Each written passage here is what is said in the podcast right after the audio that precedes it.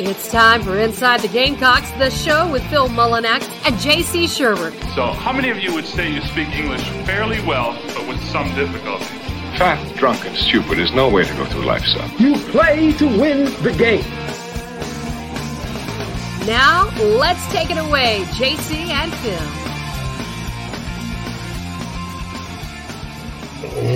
Ah, it's the most wonderful time of the year. Oh, indeed, indeed. Uh, December 1st. That's a Christmas month. That's my birthday month. it's bowl season. It's recruiting season. It's coaching change season. It's rumor mill season in college football. Uh, this is Inside the Gamecocks, the show. I'm JC Shurburtt. He's Phil Mullinax. Uh, Inside the Gamecocks, the show is uh, the, sponsored in whole by Express Sunrooms of Columbia. Uh, give John Barber a call or an email, jbarber at expresssunrooms.com. It's on the scroll. it's, oh, I'm sorry, it's John B at expresssunrooms.com, 803 446 4662. Uh, and he'll hook you up, man. And uh, we're going to have John on the show with some bigger news to come, uh, probably starting next week, I would think. Some, some different new guests uh, coming up here pretty soon. Uh, Lots to talk about today. Chris Phillips, 1130, high energy segment. And uh, I know he'll have a lot to say. Uh, I do not know who the new offensive coordinator is going to be. what I was told yesterday was um, it's uh it's a deliberate kind of process. Uh, uh there's been no formal interviews or anything. That doesn't mean Shane Beamer's not working on it right now, though. it's uh, because the recruiting calendar changed this year. They can't go recruiting uh, and I've said this because Ohio State actually went recruiting. Um, yeah, somebody asked me on the message board today about Ryan Day being in trouble at Ohio State, maybe getting fired. And uh, I don't think the loss to Michigan would be, but if that becomes like a big violation, I mean, the buck stops with the head coach. That would be a reason to get him on out. Uh, yeah. because you, you can't do that. I mean, yeah, somebody somebody needed to tell them, and then they put pictures on social media uh, and all that good stuff. So um, anyway, recruiting calendar is different. So this is the week where, unlike last year where they immediately hit the road after Clemson, uh, this is the year. Uh, this year they're they're kind of meeting with the, the players they have. Uh, lots of decisions to be made. Uh, I can tell you right now, you know, and Jamie Bradford alluded to this yesterday. You know, Lloyd, Wells, Rattler, um, and uh, Bell. You know, those are the four that if they all come back and they hire a at least a competent offensive coordinator. Um, I mean, it could be a special season around here, but I don't want to speculate. Uh, it's about to be recruiting time. Transfer portal opens on Monday. Uh, Jordan Davis, a reserve offensive lineman, hit the transfer portal yesterday out of South Carolina. Uh, he's not officially in it, but he announced he's leaving. Uh, he was kind of a flyer that uh, Eric Wolford uh, took a chance on when he was here Greg Adkins made public comments. I couldn't believe it. Uh, his first spring said Jordan Davis doesn't even look like an SEC player. He's got a long way to go. Hmm. Uh, that was telling. I think Jordan did get better, uh, but he's probably not going to play if he stays here. Uh, so we everybody wishes him the best, and uh, he was part of uh, the best two week period in program history. When you're talking about two weeks, you know I, I don't think that's deniable. Uh, you know, basketball men's is in the tank right now. Yeah, I got that was ugly. I, I, was kind of shocked. I mean, George Washington brought in nine transfers and uh, beat Carolina like a to the point. GG Jackson uh, had to get on Twitter and apologize, yeah, or, or, or, or, felt the need. I'm, I'm, not saying he had to, but felt the need. Uh, Seventy to fifty at Georgetown Saturday uh, I may turn that game on for about five minutes and then turn it back to football. But uh, you know, and there's been some some some talk about Lamont Paris and, all that. I uh, it'd be easy for me to sit here and be like, give him time, give it time, give him time. But but I don't want to insult anybody's intelligence. I, I don't think you need to be talking about firing your coach seven games in, right? Uh, to his first season with all the attrition. But but look, I said all year last year, look, guys, a choice needed to be made. The program was stuck under Frank Martin. And I said, you can get it unstuck. Now, depending on who you hire and what happens with the roster, you can get it unstuck one way, or you can get it, or it's going to go south. And I thought the chances of getting it unstuck and it going south with a new coach you know, even with a Sean Miller or somebody like that coming in, uh, I, did, I didn't think there was a whole lot of chance for success just because I know uh, kind of how the program was structured and wired with Frank and his guys. And I knew there were going to be people leaving. Um, you know, the, the other way to do it would have been to, you know, understand Frank had a pretty good team coming back and was going to get GG Jackson anyway and uh, get behind him for one more year. But there's some people that were never going to do that because he uh, allegedly, you know, he says mean things. So you know, that's not soft. Uh, anyway, but no, I, and I, am not sitting here saying that I was on board with uh, keep Frank. Uh, I was just saying there were there were choices. It wasn't a cut and dry thing, uh, and it seemed like the consensus out there in Gamecock Nation was move on, and so they've moved on, and and, and there we go. Uh, but I'm not going to insult your intelligence to sit here and say, "Oh, give Lamont a chance to get his guys in," and all that. Basketball is very transient. Okay, and, and I got two points to this, and then we'll uh, says we're on to Notre Dame, and we'll be on to uh, on to bowl and football talk, something more happy. But th- th- there are two things about this. Number one, uh, unlike football and baseball, and I'm going to compare it to having a car dealership, and this is about NIL. Okay, so with football, uh, you know, it's like a Chevrolet dealership, Phil. You go and you, you do have your Tahoes and your Z71s and your Corvettes and, and all that, right? Pretty Mhm. expensive, expensive, Oh, relatively yeah. expensive Mhm. cars. Well, then you also have your other level of car. you know, uh, you have car, and all that works together. All those different levels of prices of cars or whatever works together to have a Chevy dealership, right? Uh, baseball is kind of like CarMax. You just got to make a deal, right? Just, let's, make a deal. Go they just want to sell whatever, and then it's usually if it's fair, it's one price, and you, you move on, and it's usually based on can they go to the minors or what's their scholarship percentage, whatever. That's NIL when it comes to baseball. Basketball is like a Porsche dealership. You're not rolling off the lot with anything good without ponying up. Okay. And South Carolina right now, because of the new guidance and the Park Avenue things kind of uh, in a holding pattern, uh, because of that, because of the fact that the collectives don't have nearly enough uh, to even compete in that sport. Uh, it was all you could do to get GG Jackson, and there's a lot of help there. Um, you know, Lamont's not going to go out and recruit any better than than anybody. Uh, John Calipari could not come in here and recruit to this place uh, with the situation right there. You know, and uh, people go back in time and they got an argument today. Oh, back then Carolina was just as good as Alabama, Tennessee. Yes, times have changed. Yeah, back then. Yeah, like two years ago, right? So you better either, you know, if you're Carolina, uh, and I'm not talking about fans or, or anybody else, I'm like institutionally, uh, you either got to have a, a robust NIL thing if you're going to compete for great players in men's basketball, um, or you need a guy like Frank Martin that could go find guys. Now, I'll tell you this too, as far as these collectives go, uh, Frank Martin, UMass have a collective. That's a basketball school. He's probably gonna have millions to work with up there, you know, because that's that's the focus. Okay, so, so that's number one. You know, number two, uh, I'm not going to sit here and insult your intelligence and tell you guys everything's hunky dory and this team looks well coached because it doesn't. And that's the bottom line. I'm not I'm not going to indict Lamont Paris after seven games, but these guys aren't on the same page. None of them. And and this and this they can't shoot. Well, we've we've seen that before. Uh, their defense is horrible. Uh, they don't really run the offense through GG Jackson. Uh, you know th- that's kind of the bottom line uh, with men's basketball right now. Um, and it's going to be a really long year. Now, you know what, what do you do? Well, if I'm Lamont Paris, I'm, I'm probably uh, going to see what I can do to fix it. Um, number one, uh, and then number two, if I can't movement and Daniel Hankins, Sanford, Sanford, and Zach Davis and GG Jackson and uh, Josh Gray. Uh, anybody that's got a more than a year of eligibility left is going to play most of the minutes. You know, there's no reason for, for Verdonk to be in there right now. He's not that.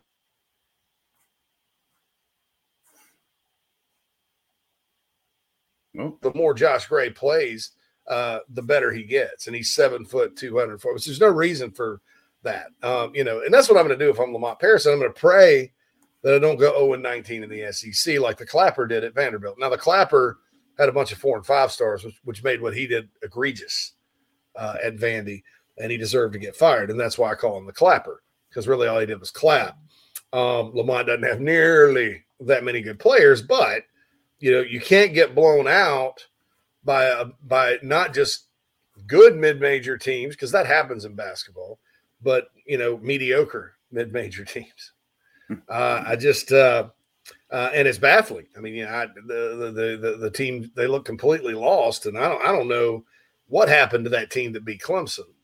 Um, and I know they've had injuries and stuff like that, and I'm not I'm not trying to be critical. So that's those are those are the two things about men's basketball people need to understand. Is number one, uh, you're not going to you're not going to out of recruiting or the portal uh, in that sport unless things change. Okay, uh, and whether that's Park Avenue coming back online.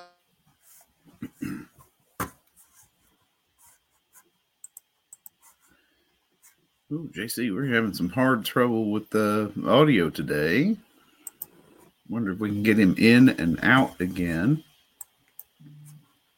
Hey, we're yeah. Are you back? Hmm. Yeah, was I off? Yeah, you you froze up there. I, I don't know what happened. Oh, I'm sorry. Did I leave? Did I leave off? Oh, my bad. Um, uh, yeah. yeah, Clint says Paris didn't do all that well in the portal. Yeah, Clint, he, you know, the, the kid that was going to come from Chattanooga with him uh, signed a really good NIL deal with Gonzaga.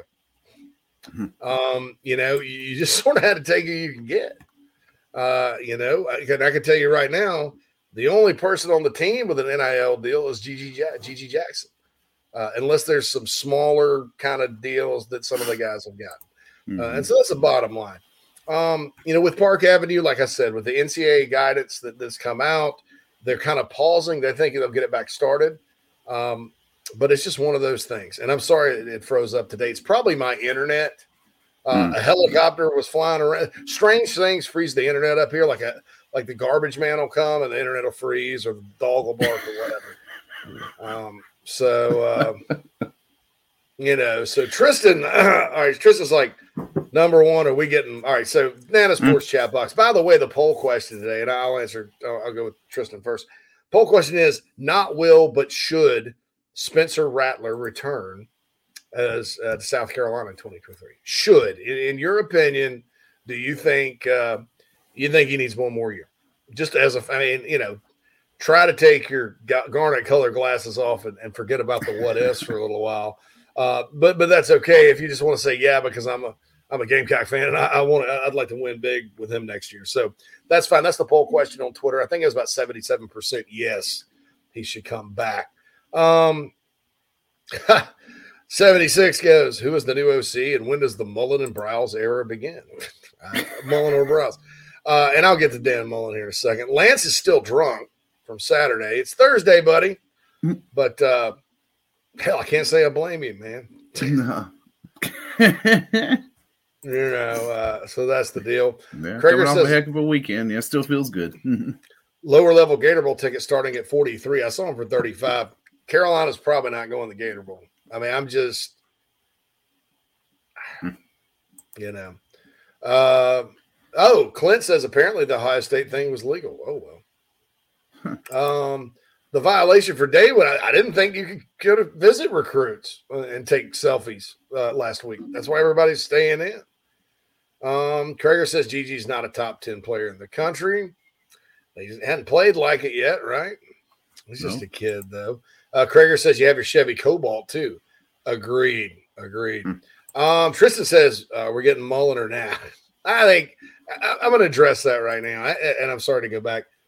Dan Mullen is a name that Brad Crawford and I both heard from different sources. And, when you track things like this, you talk to people that are like involved with the agent community. You talk to people that like uh, cover coaching searches for a living. Uh, you talk to sources at other schools. Uh, I don't ever mention a name unless I get it from two different people, and that hmm. that's how Mullen popped up, and Gamecock Twitter went nuts. Yeah, uh, they, they, they they tracked the university plane to uh, uh, DeKalb Executive Airport. I used to hmm. live near there, and then kind of came up with the idea that because Mullen lives on Lake Oconee, which by the way, he's neighbors with the Beavers, and he knows Shane. That is there is a connection there. He's also familiar with Pete Lembo. They came up from the same area, right in the Northeast. Uh, so, so there are some loose connections there, and he, you know, he coached against Carolina or whatever. And I think he's on SEC Network, and that's out of Charlotte. So, but they tracked the plane to the school plane to DeKalb. I don't know what they were doing there. I mean, it wasn't Beamer or anybody, and, and decided to tweet that Greensboro, Georgia is an hour outside of Atlanta. Well, first of all, it's probably more like two, two and a half uh, from DeKalb Executive all the way around 285 all the way down 20 and then all the way into Lake Oconee, maybe two hours and 10 if you're speeding. Uh, so the ideal, I mean, if you're going to meet somebody at Lake Oconee and you're going to fly, you'd probably fly into Augusta um, or uh, drive, which, which then it's not traceable. Um, so that's it. So I, you know, I think, you know, as far as just, hey, theoretically, if you would hire Dan Mullen as the OC, you're not going to get anybody better uh, as far as resume goes. I mean, listen to this. You're talking about Dan Mullen, who, as an OC, right, coached Alex Smith, number one draft pick in the draft, right? Uh, was the OC for an undefeated Utah team uh, that won the Fiesta Bowl, didn't lose a game out of the Mountain West. He was a two time national championship winning OC at Florida. He coached Tim Tebow, who won the Heisman, and then and then coached Dak Prescott at Mississippi State and recently, oh, I don't know, Coach Kyle Trask uh, and had a little tight end on his team named Kyle Pitts, uh, who's a lot like Jaheim Bell. Uh, hmm. also, you look at the personnel at South Carolina. Well, you know what, what, what you know, look at what he did at Florida. Okay, uh, Juju McDowell, see Chris Rainey, Jeff Demps that he had when Urban was there, right? Uh, Juice Wells, see Percy Harvin, or name your receiver when Urban Meyer was there. Uh, Luke Doty told you about Tebow and Prescott. You know, Rattler. Look at Alex Smith and uh, to a lesser extent Chris Leak, who won a national title for them. Uh, uh, you know, I of course, of course, if you can hire Dan Mullen, you're going to do it. Now, I don't think there's a snowball's chance this has happened. Uh, I would put it at like less than five percent. This is a name that's out there and, and you don't know the motivations behind it. My job is to give you guys names because if I don't give you guys names, you know, uh, I saw something. One of the the, the rogue Facebook pages page put something up about Jake Spavital, and uh, didn't even have the facts straight about him. And like he could be the guy. I mean, you know, when Beamer got hired, somebody else put out like Mangus was going to be the OC. And as much as I wanted, I would love for that to happen. And then Charlie Strong on defense, I, I was that that was never going to happen. Um, so it's my job to kind of, if I get legit info, to pass it along. But you know, and I said yesterday, Kendall Briles is a name to watch. I think we all knew that. Uh, Graham Harrell from West Virginia is a name to watch. We all knew that. I confirmed those. Uh, those aren't the top three. Beamer's not waiting to see what Mullen or Briles says before he, you know, those are just names. We're, it's way too early. He hasn't, there's been no formal interviews and all that. I don't think he's not working on it. But you know, I think with what happened the last two weeks, they're buying time. Yeah, I mean, they. I mean, sorry, not, they're not buying time. They bought some time. They bought some time. And then Tristan says, working in Spartanburg today, eat lunch and dinner. Well, uh, the Beacon's awesome, obviously. Uh, I would also say, uh, if you're just kind of looking for something else, go to uh, go to Papa's Papa's Breakfast Nook. Uh, get either the trash can omelet or the Spartan burger. Uh, they only take cash, last I checked, but that's that's good eating uh, in the burger. And there's also Ike's. Ike's, burger. yeah, Ike's, Ike's is, Ike's killer. Mm-hmm. If you want to go have a, a, a, cocktail for lunch or a beer, mine and Phil's favorite place, of course, is the New Way. Head to the New Way. That's right. Get an excellent cheeseburger there as well. Yeah, super, super cheeseburger, hot dog or whatever, hot dog and onion. Yeah, so you, you got a lot of options. Dinner, uh, I like Basil's myself in Spartanburg. Uh, there's a lot of newer places since I've lived there. I don't know about Greenville. And Krager says Ink and Ivy and Greenville's good, and it is, and it's a cool bar too. Uh, so we'll see sort of what happens. Trey Trey also mentions Groucho's in downtown Spartanburg, STP with a side of 45. That is good eating right there, the STP dipper. And I hope I, I quit freezing. Um, Clint says the fact that you heard his name from more than one source is interesting, though, JC. I agree. And that's why I passed it along. I just don't want people to get nut jobby over it, you know, and and because what happens is, you know, none of you that listen to the show or get on the big spur that follow this stuff, uh, none of you kind of you guys understand. But like people on Twitter, uh, you know, that just get their news from Twitter and Facebook, it it uh you know it gets bad because what those people think is okay. Dan Mullins, that was the name that was out there. That's who everybody's talking about. As but Dan Mullen didn't get the job, so Shane failed to get him. And then some people who are really psycho will blame Ray Tanner for it. Right. Yeah. when when when the reality is there's probably no no interest. It, it's probably something that's been floated in order to get Mullen a some other kind of you know, you know how these things work, guys, and, and we know that, but that's it.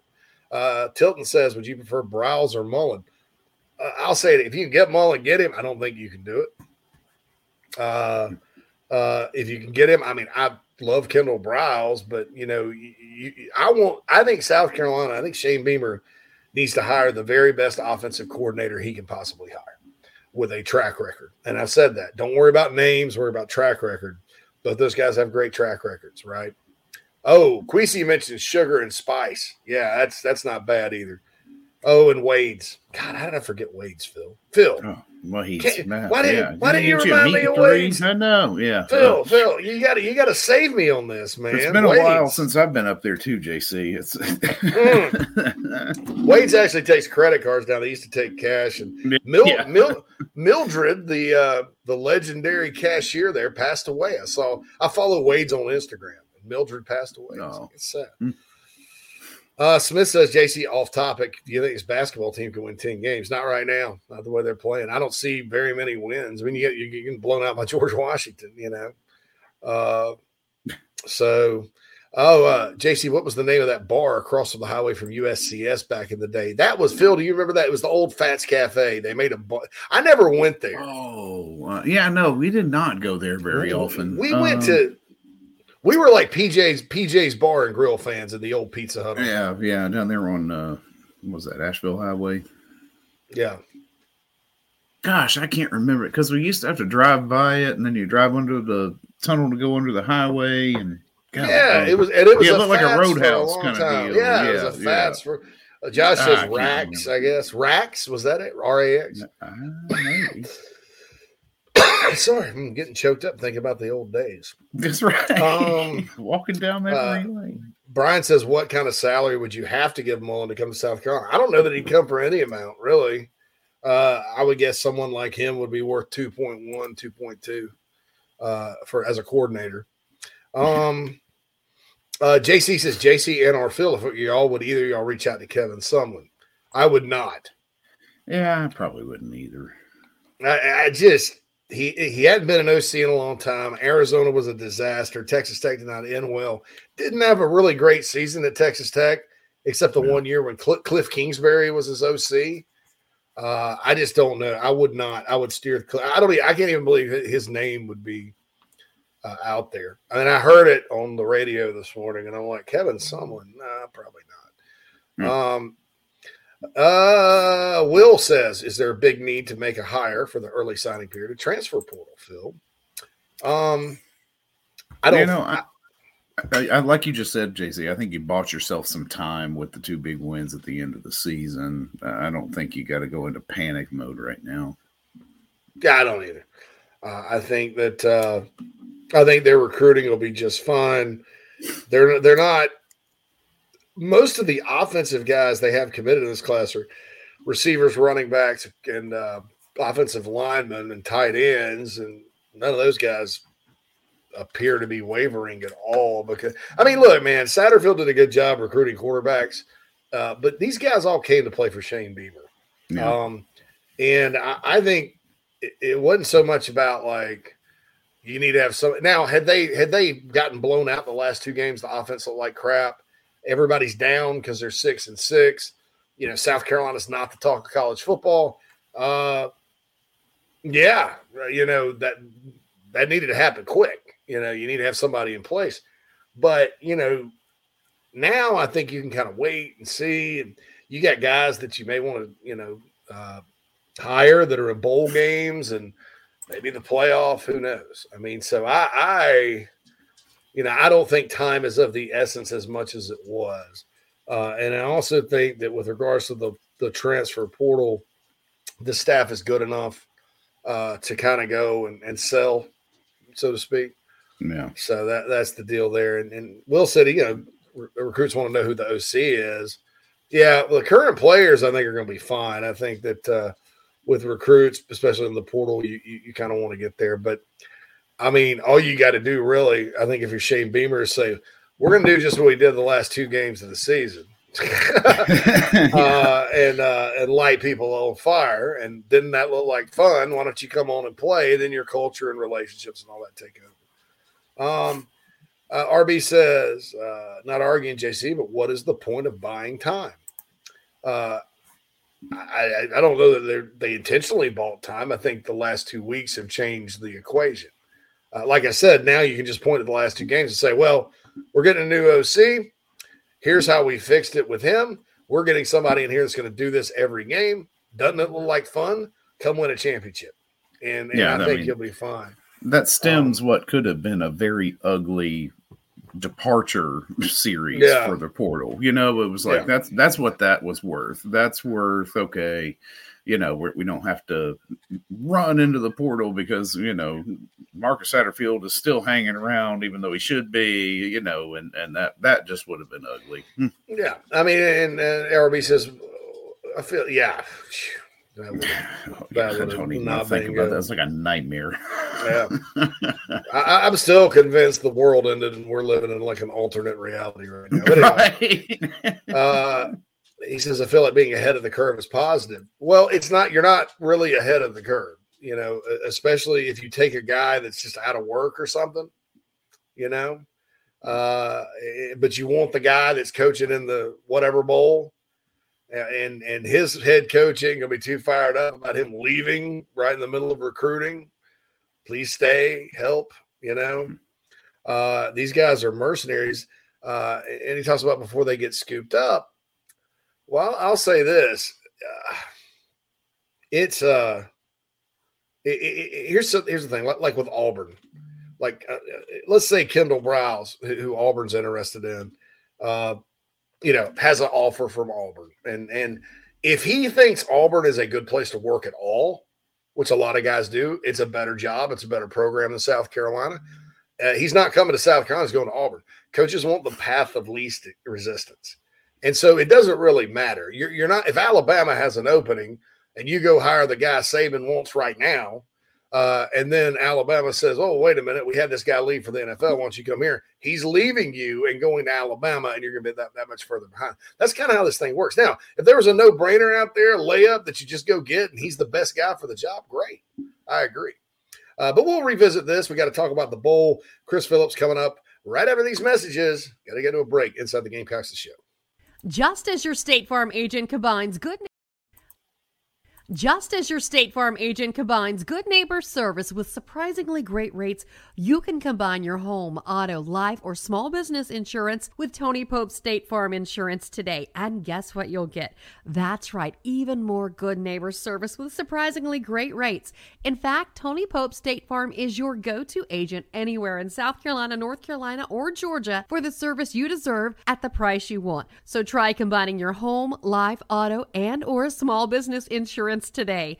Tony Pope State Farm has been in business for more than 30 years and can handle anything you need in the tri-state area. Once again, Tony Pope State Farm will help you mix and match perfectly. Call 843-851-2222 or visit tonypope.com today. Like a good neighbor, State Farm is there.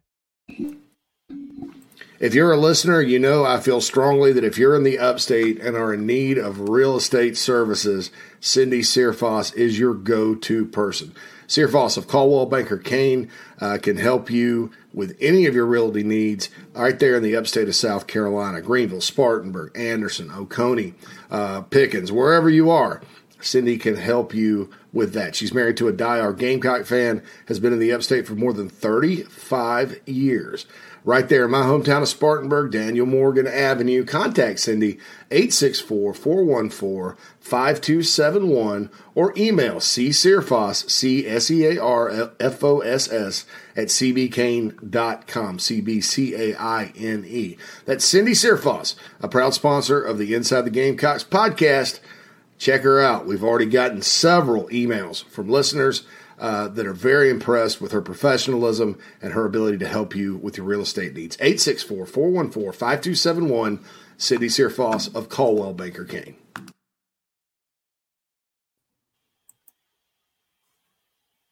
If you're looking to sell or buy multifamily if you're looking to sell or buy multifamily property right here in South Carolina, the Bergeson team of Remax at the Lake can help you get to closing fast and easy. Adam and Derek Bergeson both are very proud Gamecocks and are more than happy to assist you with any of your commercial real estate needs all across the state. You can email Adam at abergeson at remax.net. That's A B E R G E S O N at remax.net to get your next deal underway. The Bergeson team, proud sponsors of Inside the Gamecocks. Family vacations at New Family vacations, a new car, a new boat, all cost money, but you don't necessarily have to make more to afford any of that if you can save cash that's flying out the window now. iHelp Consulting can help you finally get the kids to Disney World, upgrade the minivan, or drop that new boat in the water next summer. Let Daniel and iHelp Consulting consult with you. No fees, just savings. You pay them a percentage of those savings. Save on essential services, credit card fees, you name it. Let them find it. These folks are incredible. iHelpConsulting.com. How can I help you? Attention golfers of all ages and skill sets. Former Gamecock golfer Meredith Taylor will be a full time golf instructor in the Midlands of South Carolina very, very soon. You want to take advantage of this opportunity. If you're like me and you got to get a whole lot better at golf, or even if you're looking to refine your swing, Meredith is the person you need to go to. She's competing in her final USGA Mid Amateur tournament this summer before going full time into teaching and coaching individuals. If you're in South Carolina, Meredith will be conducting in person golf lessons at the Country Club of Lexington. Half hour, hour on course. She'll play 9 or 18 with you. If you're out of state, though, this is really exciting. She'll be conducting virtual lessons. You can send in your swing for her expert analysis. Also, in November, she'll launch an online course with video instruction for all ages and skill levels. Meredith has 20 plus years of knowledge, former SEC golfer, all of that. So contact her on Twitter at Mer Taylor, at M E R T A Y L O R, or go to McKellarEnterprises.org. McKellar spelled M C K E L L A R, Enterprises.org. Her email's on the website, so you can connect with her for any other questions. Go get your golf game in order. Take advantage of Meredith Taylor and her services. Yep, time to get back to the show. Shoot. All right, my man. Welcome back to Inside the Gamecocks, the show, everybody. The show itself is sponsored by uh, Express Sunrooms. Give uh, John Barber a call, 803 446 4662. First hour of the show is brought to you by Cindy Searfoss and the Coldwell Banker Caine Realty team here in the upstate. Give Cindy a call for all your upstate residential real estate needs, 864 414 5271. And we now have, I'm sorry, y'all, this, here's, here's what's going on. Nothing I'm clicking today is working. so, as I'm, have, I'm having to do two, three, four, five things. But joining us now on McKellar Enterprises guest line is none other than Chris Phillips from the Spurs Up Show. Chris, hell of a win this weekend. You still riding high, man? Oh yeah, yeah. I, am still on cloud nine. You know, it's it's been kind of nice. I was telling people that. uh you know, my, my head was spinning for a good 72 hours after the game. So it felt kind of good yesterday, honestly, for the dust to settle a little bit, you know, in regards to you just you just can't make enough content, you can't make enough merch. But I mean, obviously a great problem to have, and it feels so good. And I'm so happy for Gamecock Nation and obviously Gamecock football is doing a great job putting out the content as well. But uh, oh yeah, man, how, how, could you not be? How could you not be on cloud nine? I even went on a Clemson podcast last night and talked about the game because for some reason they they thought it was a good idea to invite me on. So no, I, I appreciate those guys. And, you know, we, we got to relive the game again, and yeah, man, it's it's uh almost beyond words, man, to try to describe it and the emotions and just the elation and some of the some of the relief, if you will, winning that game. But uh, certainly a game that none of us will, will ever forget anytime soon. You know, it's uh, I've created a little tradition. One of my good buddies here. Uh, the last two Sundays, we've rewatched each of the games. Right, SF Cocking. Shout out to the legend on YouTube that has thrown up those games with the radio commentary overlaid. And so going back and like watching those, and obviously watching that that Clemson game, just I mean, what a game, what a day, what a win. And and now obviously we get into per sources season, we get into the OC search season. that, but nah, I mean it's uh still certainly uh, on cloud nine and, and loving every second of it, just thinking back to what happened over the weekend. Chris Phillips from the, the Spurs Up Show joins us each and every Thursday. Uh, so uh, before we get started with the you know the football questions, uh, so what merch do you have specific to this game and tell yeah. everybody where they can find it because I get asked about mm that a lot. And I, I want to always send people your way because I think it's cool.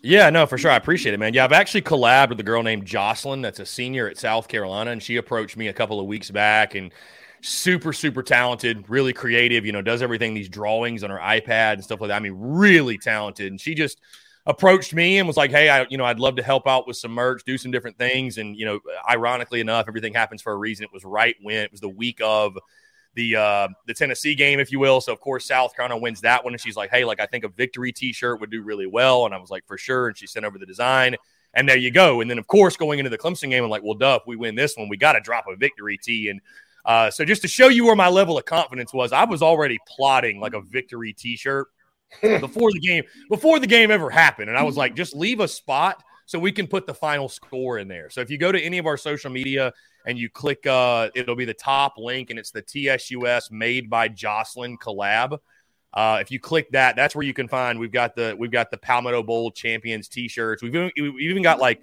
like prints, like poster prints of it that you can buy because it's made to look like it's like all the headlines from the game put together. It's a really really cool thing. And again, it's supporting her. Um, she does a fantastic job, and she's an up and coming, you know, aspiring, wants to be in, you know, graphic design and merchandise and, what have you, everything that comes with that. So I just thought it was a no brainer. Obviously, man, um, you know, I, I love helping out other creators and collabing to to bring value to the masses. And so, yeah, if you go click the link in our social media, any of our social media channels is our link tree, and it's the top link there, and it'll be the TSUS made by Jocelyn collab. We've also posted it all across social media, and the last day to order them is tomorrow because we've got to cut it off at some point because the outpouring of support has been insane. And uh, you know we're, we're we're fulfilling all the orders ourselves for this one, so obviously it's uh, trying to keep the workload somewhat manageable. But dude, it's it's been awesome, man. It's just you know everything that comes with winning, man. I, I tell people the best thing that could happen to my business and the best thing that could happen to us all, right, is that it's out of our control. It's South Carolina winning football games. So uh, yeah. You know, we, we we we certainly are critical and we critique and we call it as we see it, and that's what makes this thing great. But never get it twisted. We all want to see the same thing, which is Carolina win. It benefits us all. So, uh, no, nah, it's been truly a blessing, man. It's been incredible. So. Yeah, you know, people ask me all the time, you know, when, when things are bad, how's business? And, and it, it can be good, you know, especially yeah. when change comes, mm-hmm. but it's nothing like the trifecta of, of two top 10 wins in a row and then a coordinator change that everybody and their brother wanted. so, I mean, I, have I've, I've been doing this. I've had the big spur since 07. Hmm. I've never seen anything like this. Uh, from traffic to sa- yeah. subscription yeah. sales. I mean, it's been yeah. to try to audience here doubled in a, in a week. Crazy. Um, yeah. So, so with, with the game itself, I, mm. I, I thought actually – Clemson's, uh, if they weren't so good on defense, mm. uh, I don't think they would have been in the game at the end. Uh, you know, yeah. they got a, a, safety and a pick six. Carolina threw a pick in the end zone early. Mm-hmm. Uh, it reminded me of the 06 game a lot because a lot went against Carolina and they kept playing and won. Mm-hmm. But, you know, I, I, thought even though it was a one point game, South Carolina was clearly the better football team mm-hmm. on that day. Maybe not as many NFL guys or whatever, but I, I thought on Saturday – Mm-hmm. South Carolina was the better football team, and it was Clemson that was really fortunate. I thought uh, that it wasn't a, a, bigger score. Oh, I agree 110 percent, JC, and that's when you know when you sit here and you think about it, because I think a lost a lot obviously gets lost in the emotion, and it's just like everything's flying a thousand miles an hour. But you look back, isn't it crazy to think that, you know, I, I picked South Carolina to win, but I, I thought it would be you got to get these turnovers, special teams, and you know Clemson's all this talent. Like Carolina looked like the team that should have been the 14 and a half point favorite. And it's like the last two weeks they've looked that way. They look like they should have been the team that was favored. And I think what it showed is number one, you had talent the whole time. And number two, when you couple that talent playing free and with a supreme confidence, you kind of get what we saw. But uh, no, Clemson, Clemson was very fortunate to lose by one point. I mean, you mentioned it, the pick six, the pick in the red zone, the the the which I still just because you won, it's not talked about as much, but the the botched backwards pass that was obviously a backwards pass that should have been probably a scoop and score. Um, Yeah. you know that, that to me was was I, I was losing my mind during the game of that. But no, I think Clemson was very very fortunate. I, I- I thought what was just so impressive is the way that this team. You know, we had seen in years past, and we talked about mental edge, JC, going in the game in years past. It just felt like Clemson kind of put their foot on your throat and you never had an answer. I was so impressed with how this team, you went down 14 to nothing. And I was a little bit anxious. I was a little bit nervous. I'm not going to lie. And I think most of Gamecock Nation was as well. But this team continued to fight, jab, jab, jab, jab, jab, got back in the game, got the lead late, and uh, you know, a, a complete team win. I mean, really, all three phases of the game contributed in different parts of the game. Right, you had great plays on offense. Obviously, your defense bowed up and dropped their nuts, as Cam Smith likes to say. Beamer ball. I mean, a huge part of the game. So, a complete team effort. Great job by the coaching staff, and for this team to show the resiliency which they did. And I love that you made the point, JC, because I said it many times as well. So eerily similar to 06. You know, you were down 28 to 14 Yeah. in that game. You were down by two scores in that one. Hey, a late field goal puts you in the lead. Uh, same exact thing. So it, it was it was eerily similar. And I mean, you just you can't say enough good things about what it means for Shane Beamer and this football team, this football program, and and uh, you know to have the back to back top ten wins. But I, I think the biggest takeaway for me is just for the first time in so long, we saw a South Carolina football team not flinch when Clemson punched. And, and JC, I could go as far to say I, I don't know that Clemson knew how to handle that. I, I think Clemson was almost stunned that it's like this Carolina football team was not just going to lay down and let them do whatever. This Gamecocks football team punched back and punched back in a big way, and they kept doing so until late in the game. But I, I agree with you. I, it could have been a double digit win for South Carolina very easily. But hey, whether you win by one point or you win by 50, winning this game, that's all that really matters in the end. Oh, there's no question. I- And I, I thought, you know, Carolina special teams, obviously, you know, there were no fakes. There were no, Kai Kroeger didn't throw a pass, but Kai Kroeger, um, you know, was, was amazing, you know, with the field position. And, and I think they kind of figured out, look, Clemson, when you back a team up like that, they get conservative. They're more predictable. They can't kind of get out the bag of trips, tricks and get a cheap score. Uh, Carolina tightened against the run. Clemson had 15 yards fourth quarter. Um, Yeah. You know, I, another part of it, uh, Chris, I think, you know, people forget this. Uh, Darius Rush dropped a pick six early. Yeah. Oh yeah. I mean, Yeah, that, that could- was that was a moment. That was a moment where you really felt like when you dropped the pick six and then Yeah. they got the pick six, it was like, you know, normally that those type of things don't happen and you win the ball game. So uh, you Yeah. know, I, I, great job to overcome that as well. Yeah, I thought so. Nate Adkins, what, what you, I mean, that was that was a heroic performance. I we had a, I guess on, on the Big Spur YouTube page, we had an interview with him after the game, and I posted it on, on our Facebook. I put, "This man is a hero," because he is. I mean, my goodness, you know, you, you catch a 32 yard pass, your blocking has made a difference all year in protecting Rattler, and then lo and behold, on special teams, the, the, to seal the game, you punch the ball out uh, from none other than Antonio Williams, who, Yeah. you know, obviously broke Carolina's heart in recruiting. I mean, it just couldn't have been drawn up any better than that. Yeah, the the irony, by the way, JC, of, of that final fumble and who it was, and you know, I, I again, I was so caught up in the emotion and the elation, and I, I was I was more concerned in regards to dancing on the graves of Clemson as a whole than one player. Yeah. But I don't think the irony was lost on anybody. Why that was so sweet, and just kind of how maybe karma's too strong, but just how things tend to play themselves out. Anyways, though, back to Nate Adkins. Yeah, he, he was phenomenal. I, I mean, I, I'll be totally honest. When he first signed with Carolina, I, I didn't have many high expectations because I was thinking more like Stogner, Bell, even Trey Kenyon. But my Yeah. goodness, Nate, I mean, Nate Adkins looked like Pat DiMarco. I mean, he did his best Pat DiMarco impersonation. And that one handed catch, that's probably the catch of the year. I, I think you could argue that maybe was the catch of the year for Wow. Carolina. And, and when you think of momentum and and what that meant, right? That was a huge drive. I think, right, you were going down there, it was 14 to nothing at that point. Mhm, So he, he makes that catch and sort of you get that spark going. And it's those type of big plays I think you have to make in a game like that to win a game like that. So, I mean, again, man, there, there's so many guys that you can highlight and such a team effort and a team win. And I think that's something that makes it so sweet. And I think what's awesome too is like you look at the game. Clemson didn't give you the game. You went out there and took it. You earned it. You won it. You didn't. They didn't lose it. You won it. And um, you know, I, I think you know good teams in regards to you look at the special teams plays, and you know, I think teams that work their tails off and you have a coach like Shane Beamer who's resilient and positive and you put yourself, you know, I think it was it was a Gary Player that said it, you know, the more I practice, the luckier I get. Well, when you keep putting yourself in good positions and busting your ass and staying positive and believing good things are going to happen, and to some people it might sound corny, but from the athlete side of things, typically at some point things do break your way. Like it works out. And I think that's what you saw for Carolina, and they took advantage. And again, South Carolina took that game. Clemson didn't lose it. And I think that was something that made that so sweet as well. I think Spencer Rattler, it was almost better that he wasn't on from the start. Yeah. Uh, and he faced some adversity, and, and then you could see it click. Probably around, you know, the first touchdown passing through to Juice was on fourth down. Everybody Yeah. was nervous, but then he threw it in there, and it was like a beautiful pass. Yeah. Uh, and then the, the rushing touchdown when he, he trucked the guy, I mean, he, he wasn't going Mhm. to be denied there. Yeah. Uh, and then from then on, he was money. And uh, Yeah. I- I think that's probably the first time this year we've seen Spencer like start slow, but then got back to the maybe the level he was at for Tennessee uh, down the stretch. Maybe not quite that good, but he, he still Yeah. made some huge throws. The throw to Juice to pull it within 30 to 28 is crazy. I've been saying all year, get Juice the ball. I think you've been saying the same thing.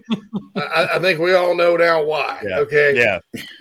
Yeah, you, you hit the nail on the head with that one, JC, because he, I mean, the last two weeks, you know, uh, you know, we we talked, we compared the Tennessee game to like his version of Garcia against Bama. Well, if that's the case, then Juice Wells is basically Alshon Jeffery because that's Mhm. that's the role he's playing. You know what I mean? And uh, no, I, I agree with you that I, I would say the Clemson victory and the Clemson performance for Rattler is I would actually argue more impressive than Tennessee because hey, everybody has a night where it's all working out, right? It's just clicking. It's your night, right? But to follow it up with a game in which you start so poorly, so slow, could have completely broken his confidence, could have completely crumbled him.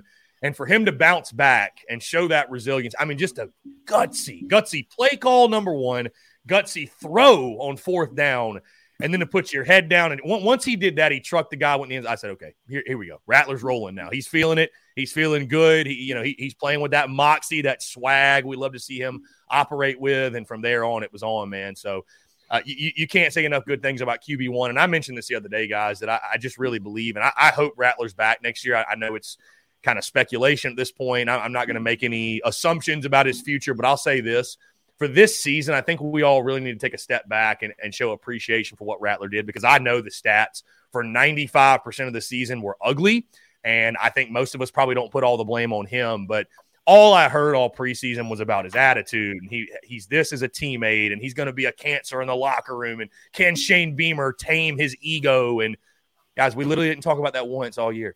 And in a season in which he would have been probably right to be frustrated. He probably would have been right to be throwing his helmet on the sideline or be getting in a shouting match with an offensive coach or to be frustrated. His numbers were, I mean, they they spoke for themselves for him to have just kept his head down and keep fighting and stay positive and it eventually working out. And I, I just I think that needs to be recognized even more and for him to be a great leader because you don't win a game like that against Clemson without great leadership from that position. So I, I- just really do. I tip my cap. I hope he's back, but if he's not, I, I you know, I think a, a thanks is in order for Spencer Rattler for he, he has cemented himself as in my mind as a Gamecock legend based off these last two weeks alone. Absolutely. It's the best two week period in program history. Juice Wells, Yeah. uh, back to him for one second. Mm. Uh, this play may get lost because it's fun to go back. You mentioned the SF cockings, right? Uh, and I like to watch those too, right? I like to just get the. I watch the whole game, then I'll go watch the highlights and all that. The the play uh, to get the final first down uh, to clinch the game.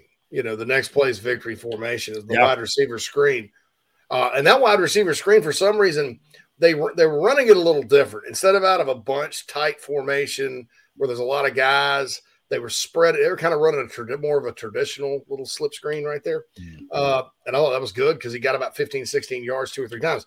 The last one though, eh, the blocking failed miserably, and and it was all juice, Yeah, hundred percent effort, heart, toughness, and we've seen the video. Sat sitting there. Eric Douglas called that play, and I'm like, "Well, man, that's awesome." Uh, Yeah. and, and it worked out, and it was all because of effort. I mean, it's one thing to be talented, but when you're talented and have that kind of desire, uh, I, I think you can be special. Yeah, hard to stop a guy like that, right? It's almost impossible. So it's uh no that and that play you could almost say was a microcosm of that game. It, just a, a team that you know I I, I hate to because it's hard to quantify you know, when you say these things, but wanted it more. Carolina wanted it more than Clemson did. It almost felt like at times. So uh, that that play again, I thought was a microcosm of it. And again, like, like you said, when you combine a great talent that is Juice Wells with with great effort and great intensity and a want to and a belief and um, and I believe that's kind of what Shane Beamer's building this program to be. And, and I, you know, one of my other big takeaways is I hope they carry, you know, because Shane Beamer's still so early in his tenure, right? I, I know we want results now, results now, but Beamer, it's it's just year two. It's still so. Uh, I, I just hope that these last two weeks, that sort of drop your nuts mentality, that playing with nothing to lose, that playing with an edge, that you know, I could argue playing like a gamecock. You know what I mean? Just fighting till the bitter end, no matter what. I really hope that becomes our identity as a football program. Like I, I know it's not always going to work out for you, but I'd love to be known as that team that you just don't want to play. Like you don't look forward to playing us because it's it's we have nothing to lose. We never have anything to lose. Like we're the underdog for life and we wear that badge of honor and we will continue to play that way and fight and scratch in Georgia. You might beat us by 3 touchdowns, but it's going to be hell for 60 minutes and you're going to be glad once you get past us on your schedule. Like stuff like that. You know what I mean? So I, I just love because more often than not, when you play with that attitude and that tenacity, more often than not, it is going to work out for you because it's the man that's willing to die in the fight that normally wins the fight. You know what I mean? He's not holding anything back. So I, I just I loved it. And again, that play was kind of like a microcosm of just, you know, and, and you get your playmakers in space. And Beamer's talked about now in this OC search, we want a guy that gets the ball to our playmakers and just lets them make plays because at the end of the day, we talk about coaching and it's it's super important, obviously, but the players are the one that are making the plays. So um, just a great individual effort by a guy, but again, a microcosm of what the last two weeks were and what the last week was, obviously. And um, again, the team that deserved to win Saturday did. That that was that was the beautiful thing. You have a bowl preference? Uh, you know, I I, I think uh, Tampa would be fun because we'd probably make some pretty epic content with the Roach King, Stephen Garcia. That that would be pretty dope. but but here's the, here's the thing, JC. I, I you know I think playing like a Notre Dame would be awesome. I, I don't really though. There's not a bowl that I you know we're going to a Florida bowl game, so I'm not really going to be disappointed either way. Um, I've only been to one bowl, excuse me, two bowl games in my entire life. The first ever bowl game I ever went to was 2018 Belk Bowl against Virginia. So then last year I went to the Mayo Bowl. It was like it's only up from there, and of course that was Yeah. uh, that was a great Nice. But I've been to two bowl games, both in Charlotte. So I, I'm looking forward to going to a Florida bowl game. So I'm not going to be too nitpicky, but would I rather play a Notre Dame than play like a Illinois? I mean, certainly, but whether it's Jacksonville, whether it's Tampa, whether it's Orlando, I'm I'm just I'm ecstatic for Gamecocks football to to get down to a a sunny Florida bowl game, and you know this fan base is going to travel incredibly well. So, um, no, it's exciting, man. I'm I'm shoot, I'm happy wherever we go. Absolutely, absolutely. Well, Chris, uh, looking forward to being on with you later today, man, as we always do. And uh, thanks for the segment. That was great stuff. And uh, here we go, off season, lots of moves being made, recruiting, all that. We'll be sure to talk about all that next week. Yeah, man. JC, Phil, I appreciate it. I want to say thank y'all so much, man. One hell of a season, one hell of a ride. And JC, we'll see you at 115, my man. All right, Appreciate brother. y'all. See you. That is Chris Phillips from the Spurs Up Show with high energy. Joins us every Thursday. Didn't get to everything I wanted to because I was I was kind of distracted by the, the technical issues too. And Yeah, it's Uh, it's uh, pretty. They should be resolved, JC. I think we're fine. I think we're fine. Um, Josh makes a point. He's coming in off our Facebook page to the Tennessee Clemson game. Does that put Spencer back in the draft, or does he come back? I don't know. I think it's up in the air. I'll just say this, and, like I said, Bradford said yesterday, and and I kind of have talked to some people. Tony Morrell talked about it today too. It's going to kind of depend on his draft grade, uh, what he gets told. I'll say this: some guys have get bad advice. Spencer's not going to get bad advice. Spencer's got a good in, in, inner circle, um, all that good stuff. But if there there is a chance, Rattler, Wells, and I think of all of them, Wells is ready to go. But I Right. also of all of them, he's the one I've heard the most that may come back. So Rattler, Wells, Bell, Lloyd. If they all come back next year and they get a competent OC, it can be uh, it can be a special year on offense. Now there's some pieces that they need to add on defense through the portal line, especially linebacker and I think edge too. Uh, Zacch Pickens, I think you know, having accepted the Senior Bowl invite, I'm pretty sure he's gone. Uh, Cam Smith's projected to be a top ten pick. I think he's gone. Uh, Darius Rush probably I think will consider going, although it'd be helpful if he came back. Um, you know, probably nobody else on defense. I mean, people are going to talk about Jordan Burch. I, I, I don't think he's ready. Uh, I think he needs. I think Burch needs another year before he goes to the league. Um, you know, they lose some seniors. Uh, there's a lot of youth in the, in the secondary outside of Cam Smith. So, you know, I, I do think. Uh, look, if they can go have a year kind of like Missouri did in the portal on defense, uh, where you add a guy like Ty'Ron Hopper at linebacker and you, you get you shore that up, uh, and then the guys return on offense that they think can return. Uh, it could be good. People worry about the O line. They do lose some O linemen, but you know, you still have Vershon Lee, you still have Trey Jones, you still have Tyshawn Wannamaker, Jakai Moore's got eligibility, Jalen Nichols is back. So there's five I just listed. Plus, they're bringing in JUCOs. They offered a, an offensive tackle from the University of Rhode Island through the portal today. Before you laugh, he's got like a lot of blue blood offers. Um, you know, I, I, I- Island. they got a Ju- JUCO tackle coming in, so they're trying to shore it all up. The schedule next year, uh, playing North Carolina on a neutral field with Drake Maye, and uh, you know, and, uh, instead of playing Georgia State is more difficult. But in the SEC, and, and look, when it switches and you got to go on the road uh, in odd number of years, it is tougher because you go to Georgia, you go to Tennessee, you go to A and M, you go to Missouri. Three, four places Carolina doesn't, you know, do all that well. Uh, the Clemson games at home uh, and all that, uh, but Mississippi State, uh, which this year Phil was the oldest team in college football. That's why you and I and uh, Bratton were so high on them, right? Yeah, yeah, I mean, it made sense for them. Yeah, but they're all well, not all of them, but a lot of them will not be there next year. Yeah. so the Pirates going to have it. Now you always got to be careful with him because Mhm. he'll just sit there and carve you up if you're not careful. But Yeah. that game's in Columbia. You know, hopefully it's at night because obviously that's really cool. But um the schedule's favorable. Clemson's coming to Columbia. Uh like I said, it, it, the, there's four tough road games. Going to Neyland won't be easy, but you want to talk about a team that's losing a lot of players. Tennessee's losing a l- bunch of players. Yeah, they were that's yeah, another were- senior laden team. Yeah, Hmm. especially on defense, which was not Mhm. that stellar to begin with. No hooker. Uh, I think Milton's out of. I think Milton's a senior too, so I don't know who the quarterback's going to be. That kind of thing. Uh, Florida should be better next year, um, but they come to Columbia. I'm trying to think. Blah blah blah blah blah. You know, and, then we'll see what happens. I mean, Carolina could win the division. I mean, and, and get to Atlanta. I mean, if everybody comes back and they make the right hire and they gel and they avoid it, you know, there's a bunch of ifs. But uh, you know, personnel wise, I, I think they could be loading up for a big third year. And I'll, I'll be honest, I thought this was going to be the year, uh, and then 2023 would kind of dip and go back. But uh, the stars are aligning, so to speak. Long way to go to get to set up. At that point, there's a bowl game and all that. Uh, but anyway, we're going to take a break because I think my audio is messing up now. I'm getting a little buzz, so I'm going to I'm going to kind of unplug my headphones and get back in. Uh, so after these messages, we'll get back to the chat box. Got some mailbag questions. It says "How the Gamecocks the show presented by Express Sunrooms of Columbia." Right back. If you're a listener, you know I feel strongly that if you're in the upstate and are in need of real estate services, Cindy Searfoss is your go to person. Searfoss of Coldwell Banker Caine uh, can help you with any of your realty needs right there in the upstate of South Carolina, Greenville, Spartanburg, Anderson, Oconee, uh, Pickens, wherever you are. Cindy can help you with that. She's married to a die-hard Gamecock fan, has been in the upstate for more than 35 years.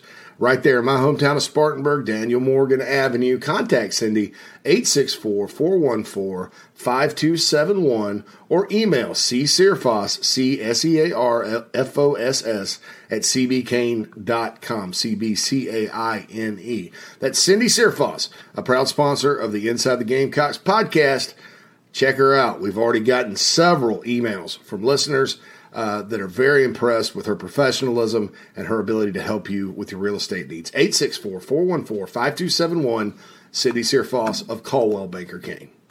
If you're looking to sell or buy multifamily property right here in South Carolina, the Bergeson team of REMAX at the Lake can help you get to closing fast and easy. Adam and Derek Bergeson both are very proud Gamecocks and are more than happy to assist you with any of your commercial real estate needs all across the state. You can email Adam at abergeson at remax.net. That's A-B-E-R-G-E-S-O-N at remax.net to get your next deal underway. The Bergeson team, proud sponsors of Inside the Gamecocks.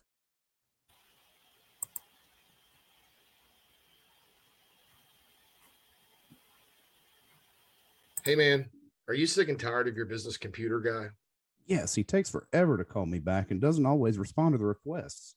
Yeah, same here. I'm paying him good money. I constantly have issues, and I'm worried he's not backing up my network and securing it properly. Oh, I feel that, man. My head hurts, but I have a good lead on a good idea. I'm calling your boy Matthew Odom today from Heritage Digital. Heritage Digital is an IT firm that specializes in making sure your IT network runs like a dream. If you have one or 500 employees, it doesn't matter. They do it all for one monthly fee and have clients from South Carolina all the way to California. Yeah, I heard that monthly fee's low too. So I don't know why I didn't even think of that. Uh, do you have 843 699 1001 is Matt's contact number? Yeah, man, I sure do that. Or you can go to heritagedigital.com. Man, I hear they do a no cost assessment. Boy, this will help me. Yeah, I bet. I'm getting on that and encouraging everyone else to do the same.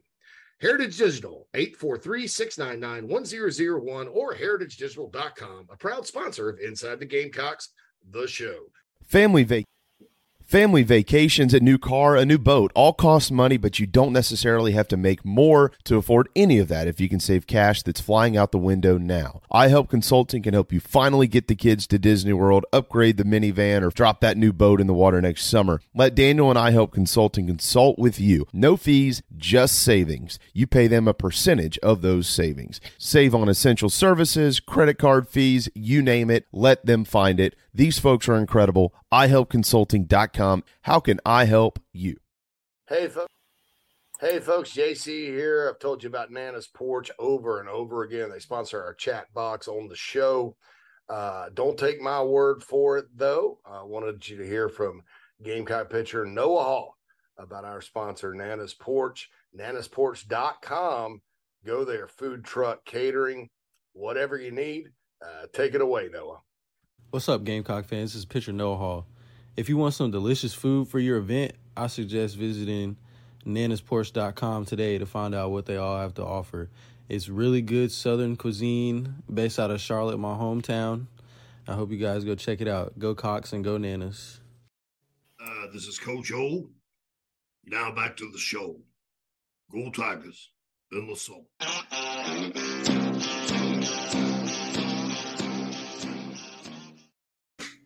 Welcome back to Inside the Gamecocks, the show. He's JC Shurburtt. I'm Phil Mullinax with you today.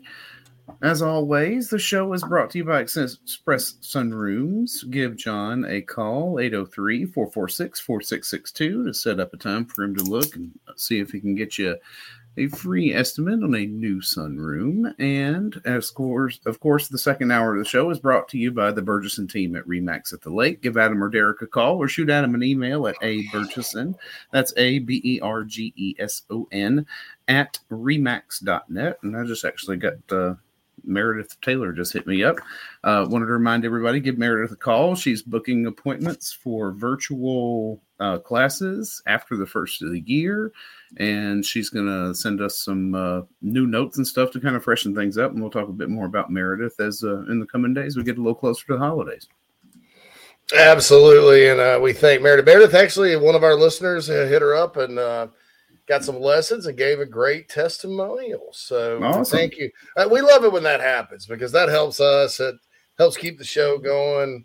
Uh, these advertisers uh, that make a return on their investment tend to like it. So um, I'm pretty fired up about that. All right, so here's what we're going to do. We're going to catch it, catch up on chat box, me and Phil, and then we're going to hit the I Help Consulting mailbag and uh, the Nana's Porch chat box. Award winning, by the way, Nana's Porch. Uh, check them out. They've they've won all kinds of awards for the. They're they're based out of Charlotte, but they can cater anywhere you want in South Carolina, Tennessee, North wherever. Uh, but they uh, they've won several awards, and it always makes me hungry when I listen to the um, the thing. Hun- hungry for meat and three and Southern food, which is the last thing I need right now. So glad I, glad, glad I'm not in Spartanburg today. I'd be hitting up Wade's. Uh, or so anyway, um, yeah, you're talking about the Clemson game too. I mean, yeah, Carolina could have put it on them a lot worse. Uh, You know Mhm. that, that kind of thing. Um, you know, J. Rock says if Juice Wells comes back and he has a good quarterback in OC, he'll go down in Gamecock history. Yeah, he's. I mean, look, man, he had games where he wasn't even targeted and stuff, and he still caught 63 passes for 900 yards. It's just I, I can only imagine what his Sick. overall season long totals would have been had he been properly utilized. Lance says in the bowl he wants Tampa and Notre Dame. Uh, and yeah, that happened yesterday after we got Brad off, I think. Mhm. Um, a new projection from Brett McMurphy had Gamecocks and Notre Dame playing, but in the ReliaQuest Bowl, which used to be the Outback Bowl, which is in Tampa. Um, you know, you can't. We, here, here's how that happened, uh, and why? Because McMurphy's kind of like the Lunardi of, of. You got to what he what he says is that he's got sources and information that he's basing it on. Um, so so here's the deal. Here's what you got to pull for. You don't want Ohio State to make the playoff if you want that bowl matchup. Okay. And uh and you don't want LSU to get beat too bad to where the citrus takes Carolina, which uh, you know, I, I think I think everybody be happy with the Citrus Bowl uh playing Purdue. It, it's it's the probably the biggest bowl outside the New Year Six. Uh Carolina hadn't been there too much. Orlando, great great spot, right? You know, for families, for people that not that don't have fam. I mean, yeah, it- it's a great spot, but uh, I think playing Notre Dame sets you up to where if Beamer can beat Notre Dame, that that's a legendary finish because you you get Tennessee, Clemson, Notre Dame. You know, it's always special when you beat them. Uh, but you know, prior to that was the Gator Bowl, and people were saying Illinois, and, and nobody wants to go to Tampa and watch the Gamecocks play Illinois. Nothing against Brett. I love Brett. Uh, I'd kind of be a little conflicted pulling against my guy like that, but uh, it's um, you know, all of a sudden the projection. So, so here's how that could happen. Uh, in the years where a Big Ten team goes to the Orange Bowl, okay, for some reason, I don't know why, the ReliaQuest, i.e., the Outback, they get to pick an ACC team. Notre Dame, of course, isn't a full member of the ACC in football. However, when they fall below the New Year's Six, the ACC, in the ever-ending quest to kiss their Irish backsides, which that conference does, when that's like the poor guy that works on a girl for like ten years, and then she's like, "Well, you know, I'm sorry, I just, uh, uh," you know," and then she meets the love of her life at Starbucks one day. You know, they're they're close. They've, you know, uh, like during the pandemic, Notre Dame joined the ACC. Well, that's like when you know her her car broke down one night, or she was drunk and he got her out of jail, and they hooked up. You know, and then she's back to like putting him in the friend zone. Yeah, back in the friend zone. Yeah, that, that's the Notre Dame. And th- th- there's still enough dangle there to where there's just a little bit here and there. And, you know, it's this year, you know, they go months without even kissing and he kisses her ass and all that. You know, that, that's Notre Dame in the ACC. Yeah, she gets all the benefits of being in a relationship, but she doesn't have to be in the relationship. That's Notre Dame. Uh, and, and then eventually Notre Dame's probably going to join the Big Ten if they join any conference. And so, so, so eventually the girl just, she's at Starbucks one day chilling, thinking of the next way she can take advantage of this relationship that she doesn't have to give anything to. Uh, and uh, the Tom Cruise walks in the Big Ten, and you know he's got money, and that's probably what she cares about anyway. And uh, and she just falls in love. And uh, sorry, guy. Uh, sorry, sorry, sorry, not sorry. You know that's the ACC and Notre Dame. Anyway, I'll take that. Uh, I'll take Carolina playing the Irish as a, as a uh, a product of a dysfunctional relationship uh, any day of the week. So if so, Ohio State informs everybody they don't want to go to the Rose Bowl and play Utah for two years in a row. Utah, win or lose, is going to the Rose Bowl, most likely, because uh, Southern Cal, if they wins in the playoff, uh, if they Southern Cal doesn't win, gosh, they'll probably go into the Holiday Bowl or something. But um, hmm. so so they don't want to rematch with Utah. I think if they don't make the playoff, they're going to have a bunch of kids opt out. Utah would probably kick their teeth in. Uh, why not go to Miami and at least kind of make it interesting? They probably play Clemson if Clemson wins. Uh, I said they would play Clemson if Clemson wins. Uh, so they kind of, I think they kind of, they're trying to bank on variety to keep guys from from opting out. Uh, so what that would do is allow the ReliaQuest to take uh, Notre Dame. Now, look, if we have one upset Saturday, chances are Ohio State gets in the playoff, and that would I don't know who at that point the Gamecocks will match up against because what Brad and I were told yesterday, Illinois is going to the Music City Bowl. They think they're already making plans. Uh, maybe that hmm. kicks Brett back to Tampa, but but but, but anyway. So if that happens and Carolina does not get the citrus, what I'm going to do, if I'm Ray Tanner, Chance Miller, Gamecock fans on social media, uh, uh there needs to be starting Sunday morning a hell raising uh, and reckoning. Uh, because here's here's what's unfair about this. Uh, in theory, the SEC office is supposed to exclusively slot these the what's called the the six the group of six bowls, right? Uh, you get the playoff, you get the New Year's Six. The Citrus picks their own team. They take whatever they get first dibs, and then Outback, uh, Liberty, Vegas, Texas, Music City, Gator. They're all supposed to kind of be equal. Well, I guess we're finding out that they're not. Right. Yeah. Not because, all are equal. Right. Yeah. They're they're, they're not. I mean, I, and, and, the Outback for years, for years now, picked right after the citrus, and that's not supposed to be the deal, but I guess it is. Okay. Um. So if I'm Carolina, I'm like, this is completely stupid. You know, the, the, the, they're it's a bowl that they've been to six times. If you play Illinois, that doesn't move the needle with the fan base at all. Uh, you're not going to get a big crowd down there. Um, it's unfortunate. It, it, it, it, could potentially be, you know, a, a, a, not a crappy way. All bowl games are good. Chris is right, uh, but a, but a way to not a great way to end the season. You know, after what Carolina's done, uh, and that's assuming the citrus passes on them. Okay, so what I'm doing is I'm demanding the Gator Bowl, uh, and I, and I'm making it known. Look, great you you're not supposed to have the next pick, but you do. Great, that's perfect and all. But uh, and, and I don't give a crap what Ole Miss and Mississippi State want. They're, they they don't. They're, they're far away. They don't have a. They, are not really going to. Ole Miss ain't going to travel that well. Mm-hmm. Um, you know, send Mississippi State to Tampa, right? The Pirate. Uh, do that. Let them play Illinois. It's a contrast in styles. Two of my favorite other coaches, right? Um, and let Carolina go play Notre Dame and the Gator. I mean that that's that's the right thing to do. The, the right thing with these bowls is not, I mean, bowls are struggling enough. Why in the hell would you want to take a team that doesn't want to be there, that that is a hot team, you know, that's deserve the deserving of kind of when it gets to that group of six, Carolina should be able to tell, call up Birmingham and say, look, we're going here. You know, that, yeah. that should be because that's what other teams have done in the past. Okay. Uh, one year, Texas A&M, Carolina was supposed to get the Gator Bowl. One year, Texas A&M just calls them and says, "Well, we want to go," and they had a better record, so they went. Okay, there's no planet where anybody else should have a say, a more say than South Carolina. And then you consider the Gator Bowl itself as like, God, we'd really like to have this. Carolina fans will drive in droves, you know, and, and because they want the matchup, right? Mm-hmm. I, I, just think it's completely ridiculous and unfair. Uh, if Notre Dame is not the opponent in Tampa to send Carolina to Tampa. Because I, I, mean, no, nobody wants that matchup. It'd be the sixth time Carolina's gone to that bowl. Um, they've been shoved to the bowl before. I mean, I, I don't see what. I mean, and, and even if the Gator Bowl internally is considered lesser, I don't see what the big problem is to get the matchups. That's just me, and I, and I think uh, that's in a case of emergency break glass thing because uh, I honestly feel like things will work out. They've been working out well the last couple of weeks, right? Uh, you know, but you're depending on you're depending on TCU and, and Southern Cal to win. You know, that's basically it. Uh, and if they do win and LSU is not is the pick for the Citrus Bowl, then you'll get your matchup in Tampa.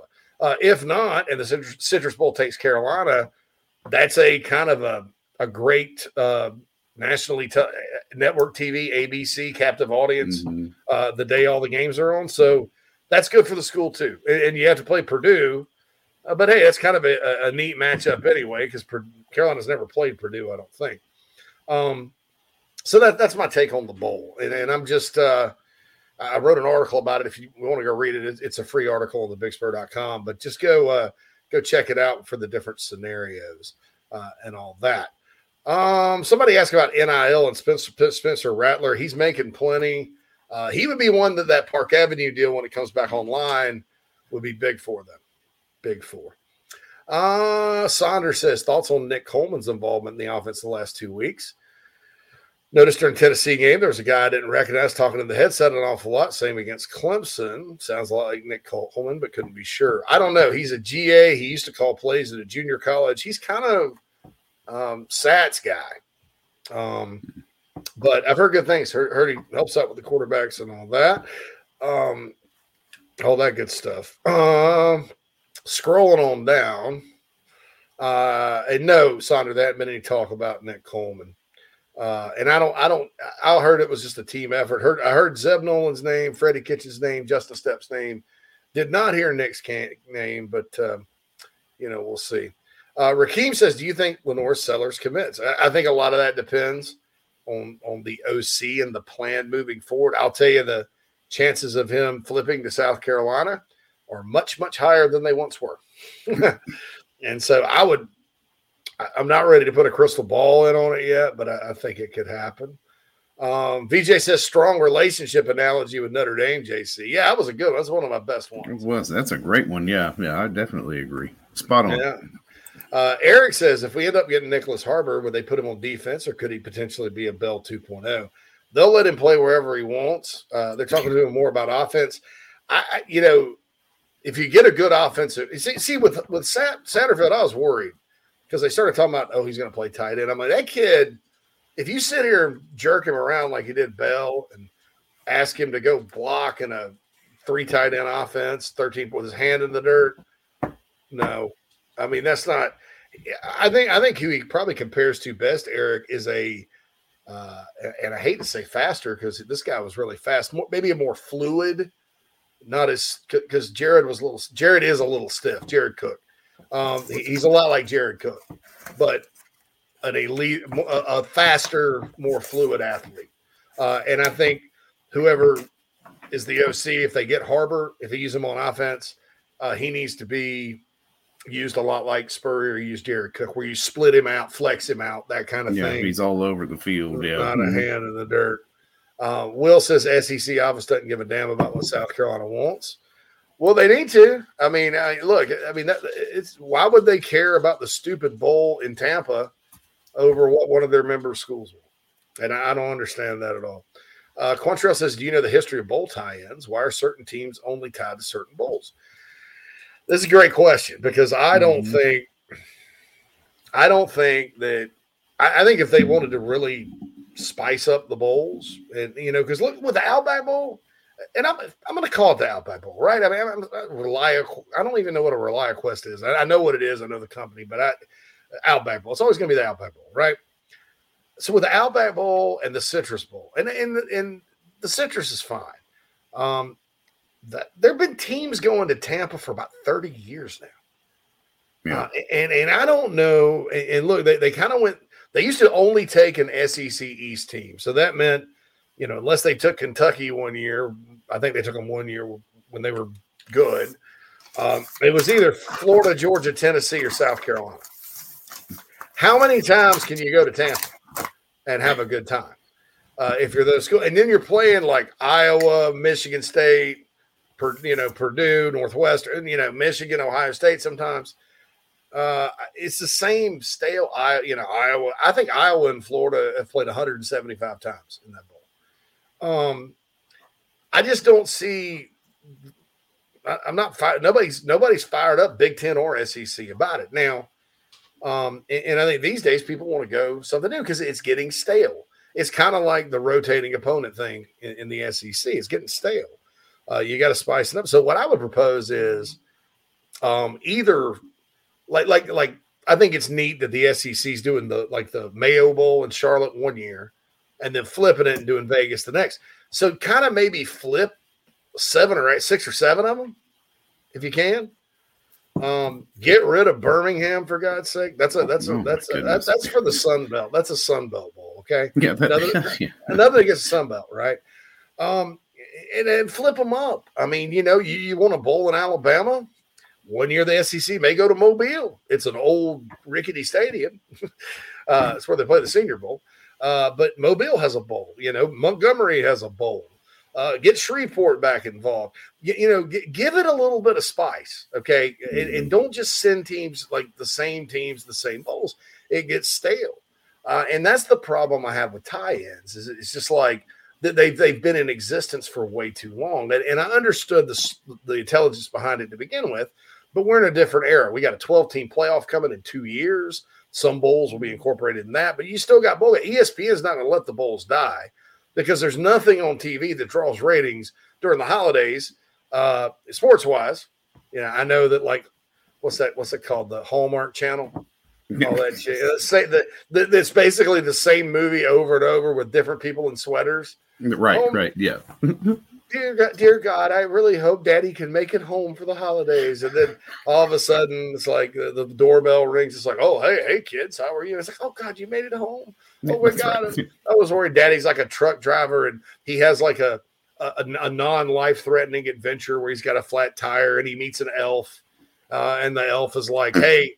You know, uh, come here, I'll help get you home. And the elf patches the tire, but it's it's really a midget. And before he had bias towards little people, and now he loves little people. And you know, he opened after he walks in and brings presents and stuff. I brought some friends with us, family, and like all these little elves or, or little people coming. Hi, how you doing? Welcome, family. It's like God bless us, everyone, and then it ends. Those get better ratings in certain bowl games. They're like two hour long. Uh, Oh, it's what is it? Uh, oh yeah, goodness, yeah. Touched by an Angel episodes. That's what I was going Oh, for. Yeah, it's like my my my ex wife loved them. History repeats itself, Phil. Better better stick with the one you got, man. Uh, uh, uh, uh, I'm just kidding. To my new fiance, right? I'm, I'm just kidding. New fiance, a miracle. Loves them, watches them all the time, uh, and so I'm I kind of just go, yeah, it's great, honey. It's just what it's the same. I mean, I could sit there and I can predict that better than Brent Venables can predict uh, Marcus Satterfield's offense.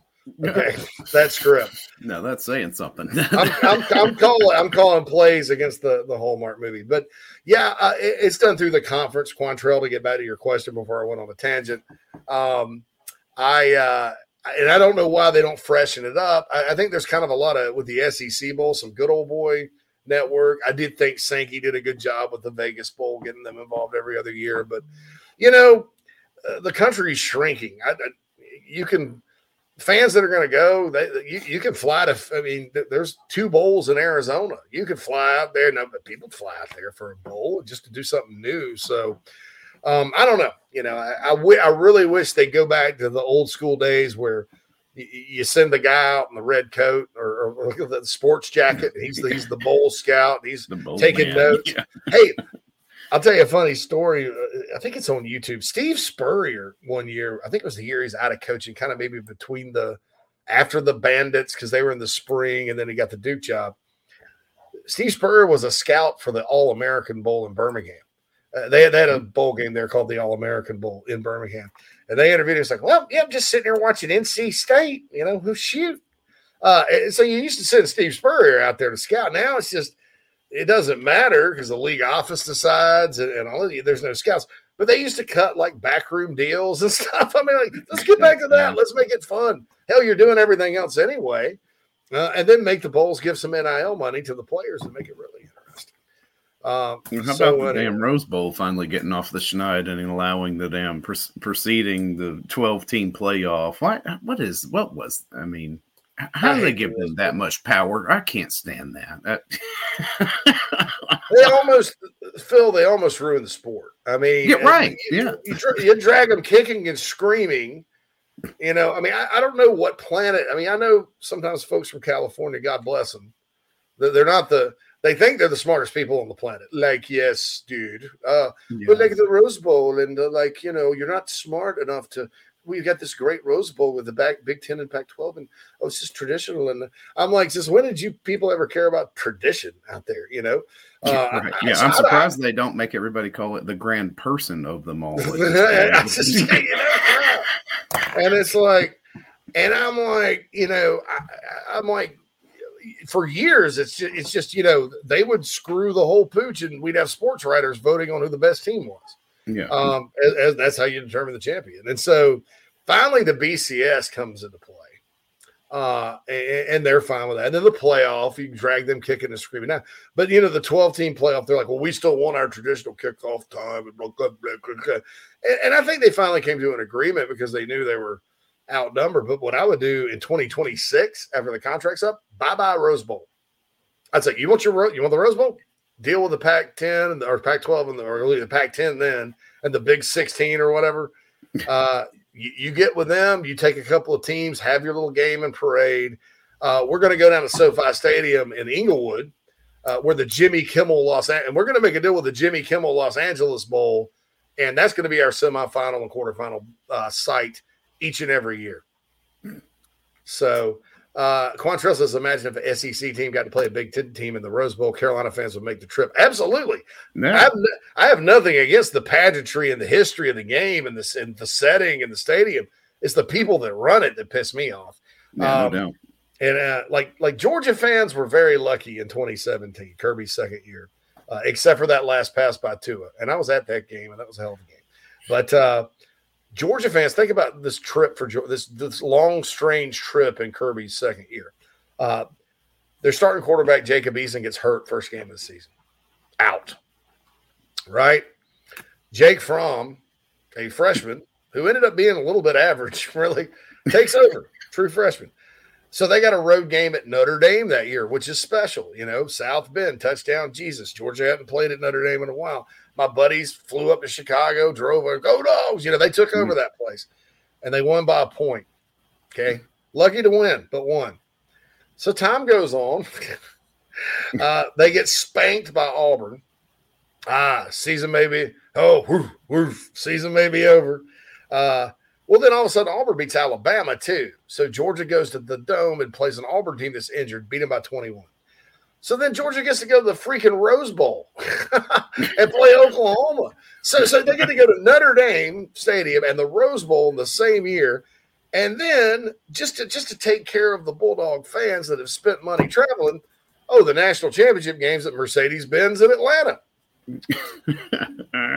To play that at 70% dogs there. Now they did lose, but uh, yeah, I would love it if Carolina went to the Rose Bowl. Uh, period. Uh, it would. I would go, and, and I have nothing against the tradition of that game. I'm just tired of them not doing what everybody else does. What's in the best interest of the sport? They don't, and, I, and I, I don't know how delusional you have to be these days to say the Rose Bowl is more important than anything. No, it's not. The parade's great. I mean, I, I just don't know. So anyway. Uh, yeah, I just told a Christmas story. Uh, Keith says, "Hey, California Gamecock fan here would love West Coast bowls." Yeah, I mean, I love, I love going to California. Uh, great weather. I mean, it, it, it's it's pretty awesome. Uh, but yeah, you, you know, and, and maybe that would happen one year. You know what I'm saying? But as it stands now, to get a sort of exotic bowl trip, I mean, I remember Jim Donnan's last game at Georgia. Speaking of Georgia, dude, they went to the Hawaii Bowl that year and played Virginia. I remember Larry Munson. I'm right here in Hawaii. And uh, right before Jim Don- Jim Donnan got fired. We're here in Hawaii and we're playing Virginia, and the dogs are Honolulu Stadium. You know, uh, I would love that. I would love that. You know, I, I- just want. I want some. Var- I think college football fans are looking for some variety, and and, Right. with, and the twelve team playoff was going to help that. But with this four team situation, it has gotten a little stale. I mean, and and, I, and I'm dumb, and I'll tell you why I'm dumb, folks. I was talking to a buddy of mine. He gave, he always sends me his picks called best best guesses. Uh, he actually coaches at a uh, Power Five school, um, and so uh, he always does that. Sends me a Facebook Messenger. It drives me crazy because I don't really use Facebook Messenger. But anyway, And so he's picking them, and I'm like, yeah, you know, I said, I'm, I'm I said, I'm kind of intrigued because I'm I was sitting there thinking about semifinal Saturday, which is a holiday at my house. Um, so New Year's Eve this year, and I'm like, well, we could have Ohio State, Michigan, and Georgia, Bama. Heck yeah. there, And- well- is a scenario that that could play out. Phil, Phil, I'm the Rose Bowl in that situation because I'm just Yeah, thinking right. about myself. right. The, the, the, the, the scenario that's good that's for the good of the sport would be Georgia and Southern Cal and Michigan Oh, and TCU. That that's that's the best thing for the sport, not Mhm. uh, the same old matchups, you know, uh, between traditional powers. We got we got porn in the chat box. It's a good time Uh-oh, to, uh-oh, to uh-oh. take a uh, a break. Block that out here. Tri- Triple J brings up something interesting. Connor Shaw for OC. I want to talk about that for a sec, but I, I'm probably not going to happen. I don't think I don't think Beamer can hire somebody that's never called plays before this time around. It's not necessarily his fault, Beamer's. Uh, I think it's kind of the history of the OC position lately. But I, am going to talk about Connor and, uh, and and say some things on that note because uh, I, I had a conversation with somebody uh, about Connor calling plays one time, and uh, I want to address it. All right, final break on a. Uh, I'm going to call this show "Technical Malfunction Thursday." Yeah. well, it's, it's it's been a bear. I, I feel like it's finally come around. I, I, think I think there's some demons on my internet today and, and all that good stuff. But anyway, There's definitely some in my laptop. fi- final break, and uh, we'll get to this Shaw thing. More chat box. I might have Phil. Uh, we're going to talk. Mitchell has emailed into the mailbag for the first time in a long time. I help consulting mailbag, uh, and Gamecock Pastor has some tweets. So we're going to get to those and wrap it up here on a Thursday. Inside the Gamecocks the show after this. I'll be sorry. We'll be back. See technical malfunction. in my I mouth. mean, it, it's been It- it- it's been just clunky. a clunky show today. it's, it, it's, it- it's like one of those awful dress rehearsals. You know, you're like, oh God, everything's going wrong. Um, uh, we'll be back after these messages. If you're looking to sell or buy multifamily property right here in South Carolina, the Bergeson team of Remax at the Lake can help you get to closing fast and easy. Adam and Derek Bergeson both are very proud Gamecocks and are more than happy to assist you with any of your commercial real estate needs all across the state. You can email Adam at abergeson at remax.net. That's A B E R G E S O N at remax.net to get your next deal underway. The Bergeson team, proud sponsors of Inside the Gamecocks.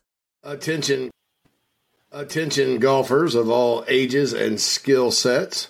Former Gamecock golfer Meredith Taylor will be a full time golf instructor in the Midlands of South Carolina very, very soon. You want to take advantage of this opportunity. If you're like me and you got to get a whole lot better at golf, or even if you're looking to refine your swing, Meredith is the person you need to go to. She's competing in her final USGA Mid Amateur tournament this summer before going full time into teaching and coaching individuals. If you're in South Carolina, Meredith will be conducting in person golf lessons at the Country Club of Lexington. Half hour, hour on course. She'll play 9 or 18 with you. If you're out of state, though, this is really exciting. She'll be conducting virtual lessons. You can send in your swing for her expert analysis. Also, in November, she'll launch an online course with video instruction for all ages and skill levels. Meredith has 20 plus years of knowledge, former SEC golfer, all of that. So contact her on Twitter at Mer Taylor, at M E R T A Y L O R, or go to McKellarEnterprises.org. McKellar spelled M C K E L L A R, Enterprises.org. Her email's on the website, so you can connect with her for any other questions. Go get your golf game in order. Take advantage of Meredith Taylor and her services. Family vacations, a new car, a new boat, all cost money, but you don't necessarily have to make more to afford any of that if you can save cash that's flying out the window now. iHelp Consulting can help you finally get the kids to Disney World, upgrade the minivan, or drop that new boat in the water next summer. Let Daniel and iHelp Consulting consult with you. No fees, just savings. You pay them a percentage of those savings. Save on essential services, credit card fees, you name it. Let them find it. These folks are incredible. iHelpConsulting.com. How can I help you? Hey, hey, folks, JC here. I've told you about Nana's Porch over and over again. They sponsor our chat box on the show. Uh, don't take my word for it, though. I wanted you to hear from Gamecock pitcher Noah Hall about our sponsor, Nana's Porch. Nana'sPorch.com. Go there, food truck, catering, whatever you need. Uh, take it away, Noah. What's up, Gamecock fans? This is Pitcher Noah Hall. If you want some delicious food for your event, I suggest visiting nanasporch.com today to find out what they all have to offer. It's really good Southern cuisine based out of Charlotte, my hometown. I hope you guys go check it out. Go Cox and go Nanas. Hey, man, are you sick and tired of your business computer guy? Yes, he takes forever to call me back and doesn't always respond to the requests. Yeah, same here. I'm paying him good money. I constantly have issues, and I'm worried he's not backing up my network and securing it properly. Oh, I feel that, man. My head hurts, but I have a good lead on a good idea. I'm calling your boy Matthew Odom today from Heritage Digital. Heritage Digital is an IT firm that specializes in making sure your IT network runs like a dream. If you have one or 500 employees, it doesn't matter. They do it all for one monthly fee and have clients from South Carolina all the way to California. Yeah, I heard that monthly fee's low too. So I don't know why I didn't even think of that. Uh, do you have 843 699 1001 as Matt's contact number? Yeah, man, I sure do that. Or you can go to heritagedigital.com. Man, I hear they do a no cost assessment. Boy, this will help me. Yeah, I bet. I'm getting on that and encouraging everyone else to do the same. Heritage Digital, 843-699-1001 or heritagedigital.com, a proud sponsor of Inside the Gamecocks, the show. What's up? This is Jaheim Bell with the Gamecocks, and you're now listening to Inside the Gamecock Show with JC and Phil.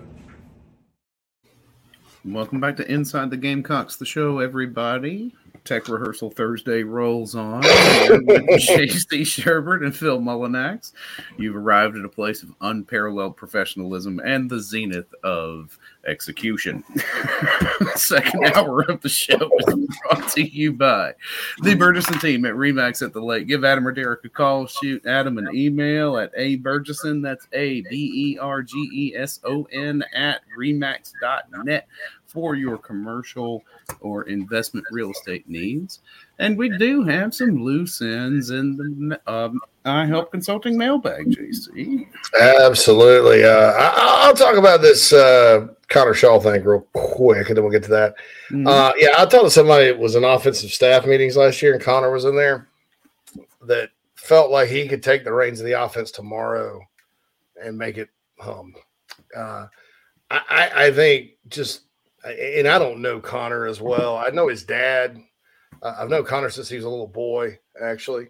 Uh, covered his dad's first game at Flowery Branch High, which ironically was against uh, High, which is coached by Matt Fligg. His dad, Jack Fligg, was an assistant at Carolina in the 80s, and Matt was a walk on at Carolina in the 80s. Uh, so some Carolina connections there. But um, he, uh, and I don't know him that well. What my understanding is this Connor likes likes being Connor, you know, and I, I, think anytime you get into coaching on the field, um, you open yourself up to crazy these days, nut job criticism, uh, which is fine. I appreciate everybody's passion. Uh, but you know, Shane was Shane was right in saying everybody blames the head coach, quarterback, and OC. That that's true.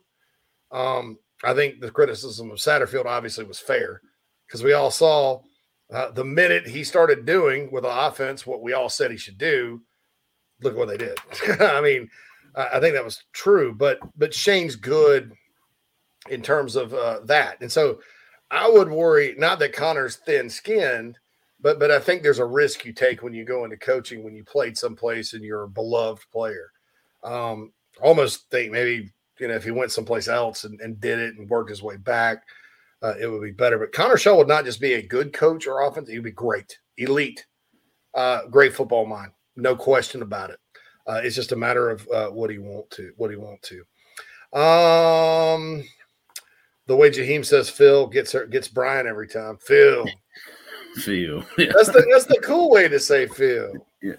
Uh, and uh, Charles had a good point here. The wife would quickly agree to attending the Bahamas Bowl. If able to get that, yeah. Uh, I, that bowl, man, they have like small school. Like I saw, like Middle Tennessee was playing Charlotte or somebody there or one year, and it looked like there were like uh, there are ten people in the stands. I mean, it, it, was it was bad. It looked like this high school soccer stadium they were playing at too. You said an SEC team down there, man. They're going to fill that bad boy up. Mm-hmm. Uh, we're all going to be in Atlantis drinking mai tais and floating in the lazy river.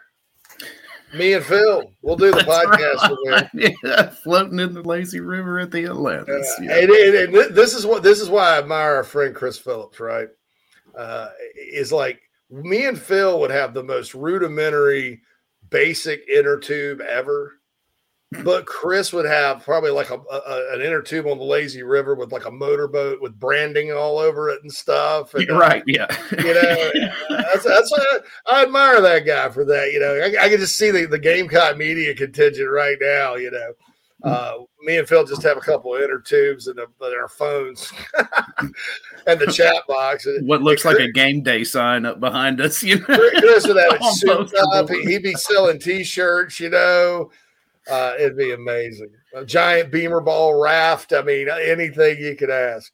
Uh, John says, "Get the guys from the Fry Festival Festival organizing the new Bahamas Bowl." Yeah, so that was cool. See, I Um, think that's the one thing that, that really is interesting, or the, the the the caveat to not you know to releasing the tie-ins to the bowl games is like you don't want to end up in the pinstripe bowl. There's a couple of them up there you just don't want to be in, you know. bundle bundle up, man. Yeah, I- uh, and and I look, I there's some nostalgia with me with with that. I think Notre Dame was in the Pinstripe Bowl one year, mm-hmm. part of the ACC benefits, right? The friends with benefits relationship they have. Uh, and, and I, gosh, who were they? Maybe playing Army or somebody. But I thought that was, I mean, shoot, yeah, Notre Dame and Army at Yankee Stadium. That's historic. South Carolina and Boston College there? No. No. How about no? How about No. no? Uh, yeah, I'd be all bundled up with a with a with a. See, again, me and Phil would have the the hat, the toboggan with the ball that says "I love New York," and well, we'd no, we look like there- spies like us, is what we look Spies like us. Oh. Uh, but then, but then here comes Chris, and he's got like an insulated, heated North Face branded uh, Spurs Up Show jacket, and like he's you know uh, Gamecocks in the Bronx hats, you know. Uh, anyway, Noah said uh, Noah makes this point. Then we'll get to the, the mailbag. Do we need a new OC before the portal portal really heats up with recruiting pitches, or does it not really matter that much? the portal is going to be open for a while and kids enter it at different times. Uh, remember Rattler and all those guys were a little bit, they were later there after signing day. Um, I think ideally you have an idea by then. Uh, but again, uh, and I'm not saying that he's going to hire Garrett Riley from TCU, but how do you square if if Garrett Riley always has like always wanted to coach in the SEC and uh, ready for a new challenge and to run his own show because he's working for Sonny Dykes and you can get him. I mean, how, how do you square that with him going to the playoff? I don't know. I mean, I guess you can say wink, wink, nod, nod, but then you then you run the risk of it being national news if some recruit goes, "Yeah, they're getting Garrett Riley, so I'm going." TCU, oh god, you know, yeah. Spies Like Us is a very underrated movie. Doctor, doctor, doctor, doctor. Fitzroom. Soul finger. anyway, uh, I help consulting mailbag. Phil, take it away. Mitchell writes in JC and Phil, hope all is well. It's been a really long time since I emailed in, but wanted to ask your thoughts about JC Shurburtt as a candidate for the next OC at South Carolina and Phil Mullinax potentially as special teams coordinator if Pete Lembo takes the head coaching job at Towson. Well, we well- would take those jobs for less than what they're going to pay the next people. No, just kidding, he says. But in all seriousness, for South Carolina's next offensive coordinator hire, how concerned are you guys about Beamer hiring another pro style person to manage the offense? My concern is that Beamer is only open minded to pro style offenses and thinks that it's the only way for the Gamecocks to be relevant, while in reality, it has never worked for the program. Your thoughts? Thank you, Mitchell. Well, Mitchell, eh, eh, you, you don't get caught up in thinking the, the, the phrase pro style is I formation, you know, two tight ends. I mean, or, or the or the or the crap Satterfield tried to do, which is just crap. Um, you know, in terms of how and it wasn't the plays he was running, it was how he was teaching it and calling it. I mean, like seven, 13 word play calls, all that good stuff. Uh, running personnel groups in and out. That is a very uh, NFL esque strategy because you have to do that at that level. Uh, and they do it much quicker and faster because their brains are processing it faster because they've worked on it all week. Um, there's a lot of pro style offenses out there. Cliff Kingsbury is a technically runs a pro style offense, you know, with the Cardinals. Um, you know, Andy Reid runs a pro style offense with the Chiefs. Uh, Bill O'Brien at Alabama runs a pro style offense. Joe Brady, what he did at LSU, even though it was really just this big old wide open spread, that's a pro style offense. Um, so I think the term pro style uh, is not uh, something to shy away from uh, because it's all sort of pro style, but you absolutely cannot teach it, install it, run it, have a million, a one million playbook uh, like the pros. Um, you know, Steve Spurrier's offense, even though it, it, it's it's his own, uh, he developed that at Duke, but it, it you know a lot of in its in its basics, a lot of under center, a lot of I formation, uh, stuff like that. So it technically was a, a, a pro style. Um, so I, I, wouldn't get so concerned about that. I think what you want is a guy though that, that's not from the NFL. Like I've seen former Kentucky OC Liam Coen, uh, who's with the Rams now, his name out there. I think that would be an absolute disaster. Yeah, no. D- disaster, disaster. Um, you know, he had a lot of talent at Kentucky last year. Wan'Dale Robinson, Will Levis, Rodriguez, all those guys, and they had a great year. And their offense, I think, was fifth in the league in scoring, eighth in total.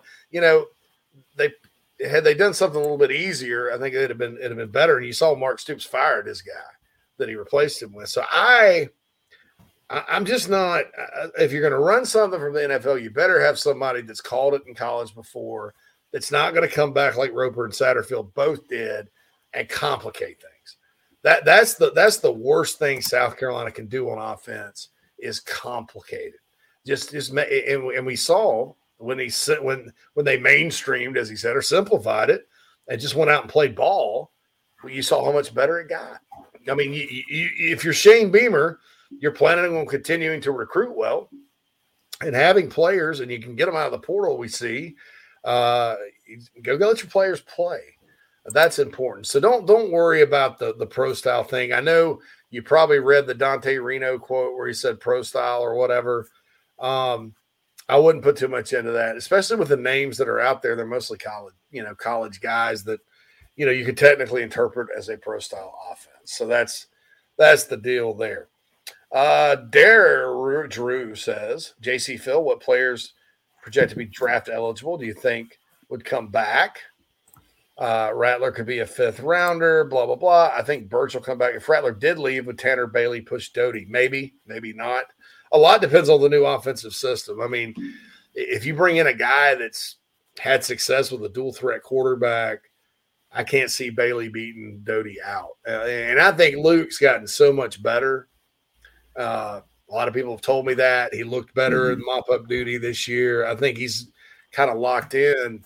Uh, and, you know, after learning all that stuff, uh, you know, for three years, they give him something that's a little bit simpler, like more like he ran in high school, he's going to go ball out. I mean, I think. Uh, and, and, remember, Luke Doty was a top 100 prospect out of high school. Um, I've listened to Keith about the safety. The D lineman grabbed the back of Rattler's helmet, uh, similar to the situation at Tennessee that was called a face mask.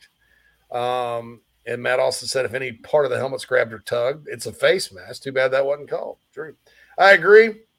Uh, the referees leave a lot to be desired, very inconsistent in all f- levels of football uh, these days. Phil, we got anything on the on the Twitter on the Twitterer? Oh, let's see. I didn't even pull it up here, but I know I saw Gamecock Pastor tweeted this morning, so let's hey, get that pulled up here. Mark Ryan has a hot take on. Uh, oh my God! Don't tell me. Whatever. Uh, hold on. Let's see here, JC. Yeah, we've got. Uh, da, da, da, I can't find it. I would oh. figure, right? Yeah, that just you know on par for today's show. Oh, yeah. oh, yes. The Gamecock Pastor says, just want to say I've all I've enjoyed the show this week. Always enjoy it, but this week's that much sweeter. Appreciate you guys. All you do for Gamecock Nation. Thank you, thank you, thank, thank you. you. Uh, and he, he asked about Theo Wease from Oklahoma. I don't know. I you know, don't get too this this kid's a, is a good player, right? I don't know if he's injured or what. Uh, production at Oklahoma was not great. I think he did catch four for 126 in his last game. So, you know, I, I'd take him if I were Carolina. I mean, just because you lose Josh Vann and Jalen Brooks, and, and, you know, I don't, I don't know uh, Landon Sampson and um, you know Kylie Horton. Are they going to be ready to go? Uh, will one of the freshmen be able to come in and play receiver? I don't know. So, uh, you know, I, I, I would go after him. Will he want to come? I'm not sure.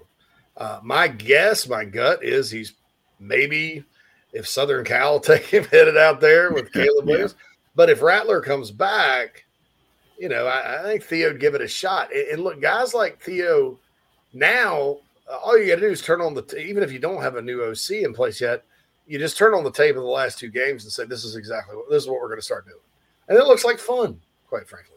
Uh, mm-hmm. Fun for everybody. Thanks, Gamecock Pastor. Hope you're doing well and you had a blessed Thanksgiving and all that. Back to the chat box. Uh, Key says TCU's been surprisingly balanced run pass, home run hire to bring in Riley. Yeah. Uh, Lincoln Riley and Garrett Riley are very balanced. And Sonny Dykes has become more balanced. A lot of these air raid guys ha- have kind of decided, hey, we can't we can't be like the pirate and run it four times and expect to win all the time. Because um, Leach will just run. He, he doesn't care. He'll just throw it yeah. sixty times. Um, and uh, but these guys do run it. TCU does have a potent running attack. I think a lot of that comes from his brother, from Lincoln Riley's style of, of offense, which, you know, unfortunately, when the Gamecocks hired Will Muschamp, I said I don't know if Riley's style would work in the SEC. I was wrong.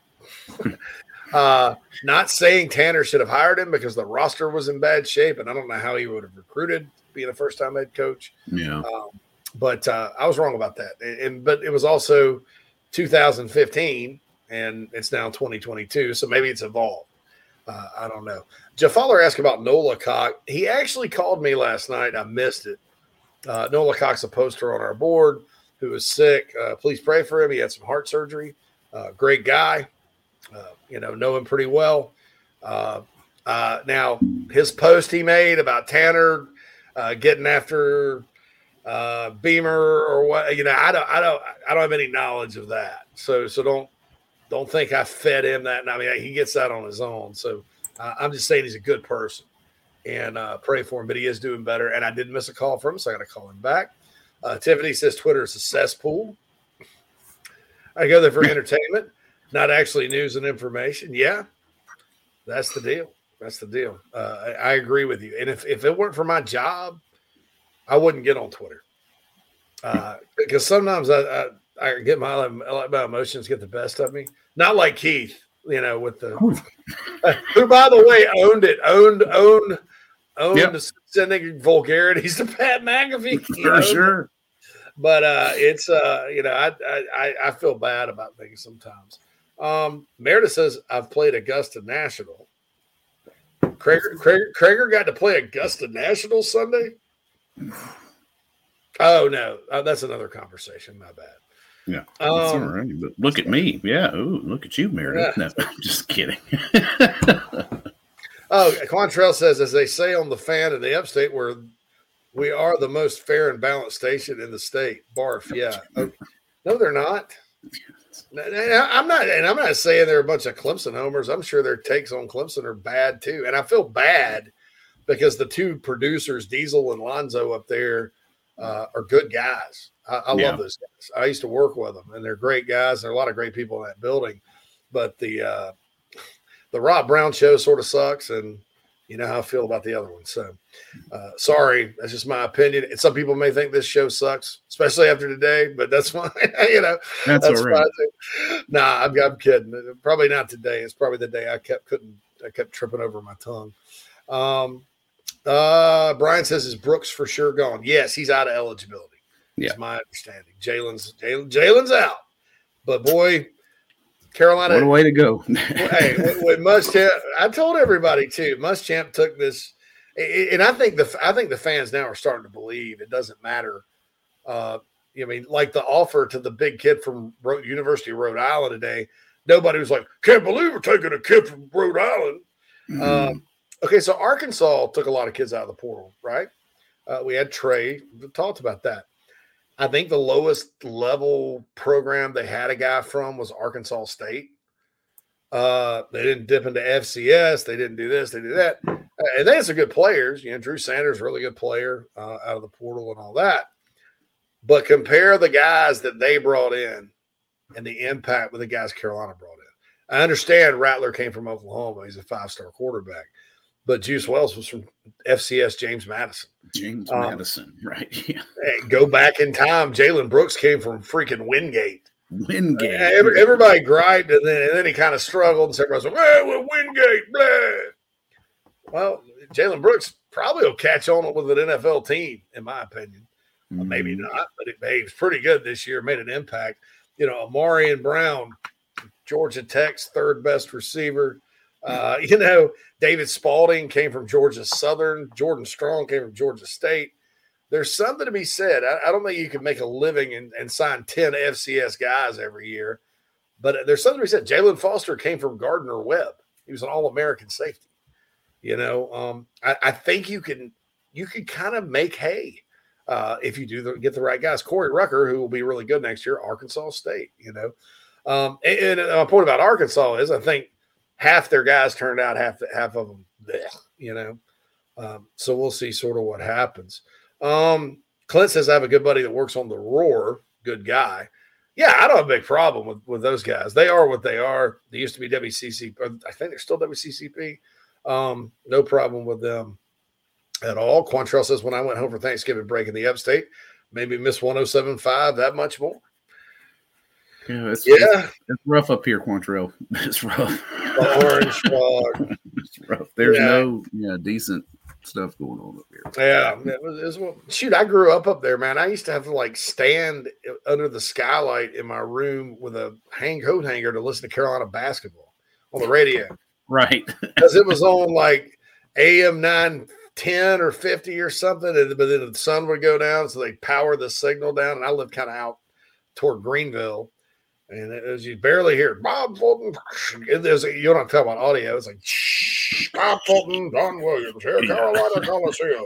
You know, I can get Georgia football games that way. Just hardly listen to it, I- which I have to now because uh, the exact station we're talking about is no longer the four letter network representative. So there is no like just random college football game on at any given time on a Saturday, Hmm. uh, unless Clemson or Carolina are playing. It- it's sad. No That is- national, yeah, no national football games. what's their is their affiliate CBS? Yeah, they're CBS affiliate. Yeah, they, well, well, CBS Entercom merged with CB. Entercom was you know, they merged with CBS. They're now, now Audacy or something Audacy, like that. yeah, yeah. Yeah, I mean, you know, I know somebody on another one of those stations there, so that's I, I got I got the Mhm. scoop. Craig Yeah. says, "Are you still in on Mazeo Bennett?" Yes. Uh, uh, Justin Stepp's trying to flip him, and there's a long way to go. A short time to get there. No, um, uh, there's a long way to go with him, and uh, I have a feeling this one, with the right offense and stuff like that, could could fly back toward Carolina. Uh, just to be honest, uh, you know, uh, Brian said, "How much impact has Jaylan Foster had on our secondary?" Um, had a big impact last year. Of course, he's gone this year, but uh, uh, All American. Uh, surprised he didn't get invited to the combine or, or stick with anything, but you know, that's good. Somebody says, anybody remember Charlie Mack? Jafaller did. I do. And it was like kiss and hug the ones you love. Yeah, Charlie Mack kept reinventing himself, and finally, I think McGee was just like, "God, just give it to Todd." Oh, um, uh, Charlie Mack, he was he started out with kiss and hug the ones you love. It's touchdown Carolina, which was nifty. Well, then he started when when Carolina went one and twenty one. It was put a garnet six on it, Put a Garnet six on it. and everybody was just like, "Oh, you know." eh." So I, I think Todd took over in like 03. So uh, Joshua says it's hard to be one of the few sane people because of all the cult members here in the burg. I don't know what you think. I mean, I said this one time that I thought Spartanburg, because I grew up there, I thought Spartanburg was closer to maybe 55 45, Clemson 60 40, uh, maybe 50 50 at times. Uh, Greenville's like 70 30, though. You Yeah. can't you can't escape it there. Uh, you just can't escape it there. All right, we're out of time. Folks, appreciate you joining us today. Thanks to Chris Phillips for joining us. If you want to catch me on the Spurs Up Show, I'll be on there in 15 minutes to do my segment. Uh, tomorrow, we got Flint coming on tomorrow. Oh, I don't know. I'll reach out to him. I, I Yeah, haven't we'll figure out our. Yeah, guest. Uh, guest tomorrow. We'll have more guests next week. We'll talk about the bowl. We'll talk about uh, OC search if anything breaks, all that good stuff. We certainly appreciate you guys joining us. For Phil Mullinax, JC Shurburtt, this has been Inside the Gamecocks Show. Holla at you on a Friday. It's Friday tomorrow, folks.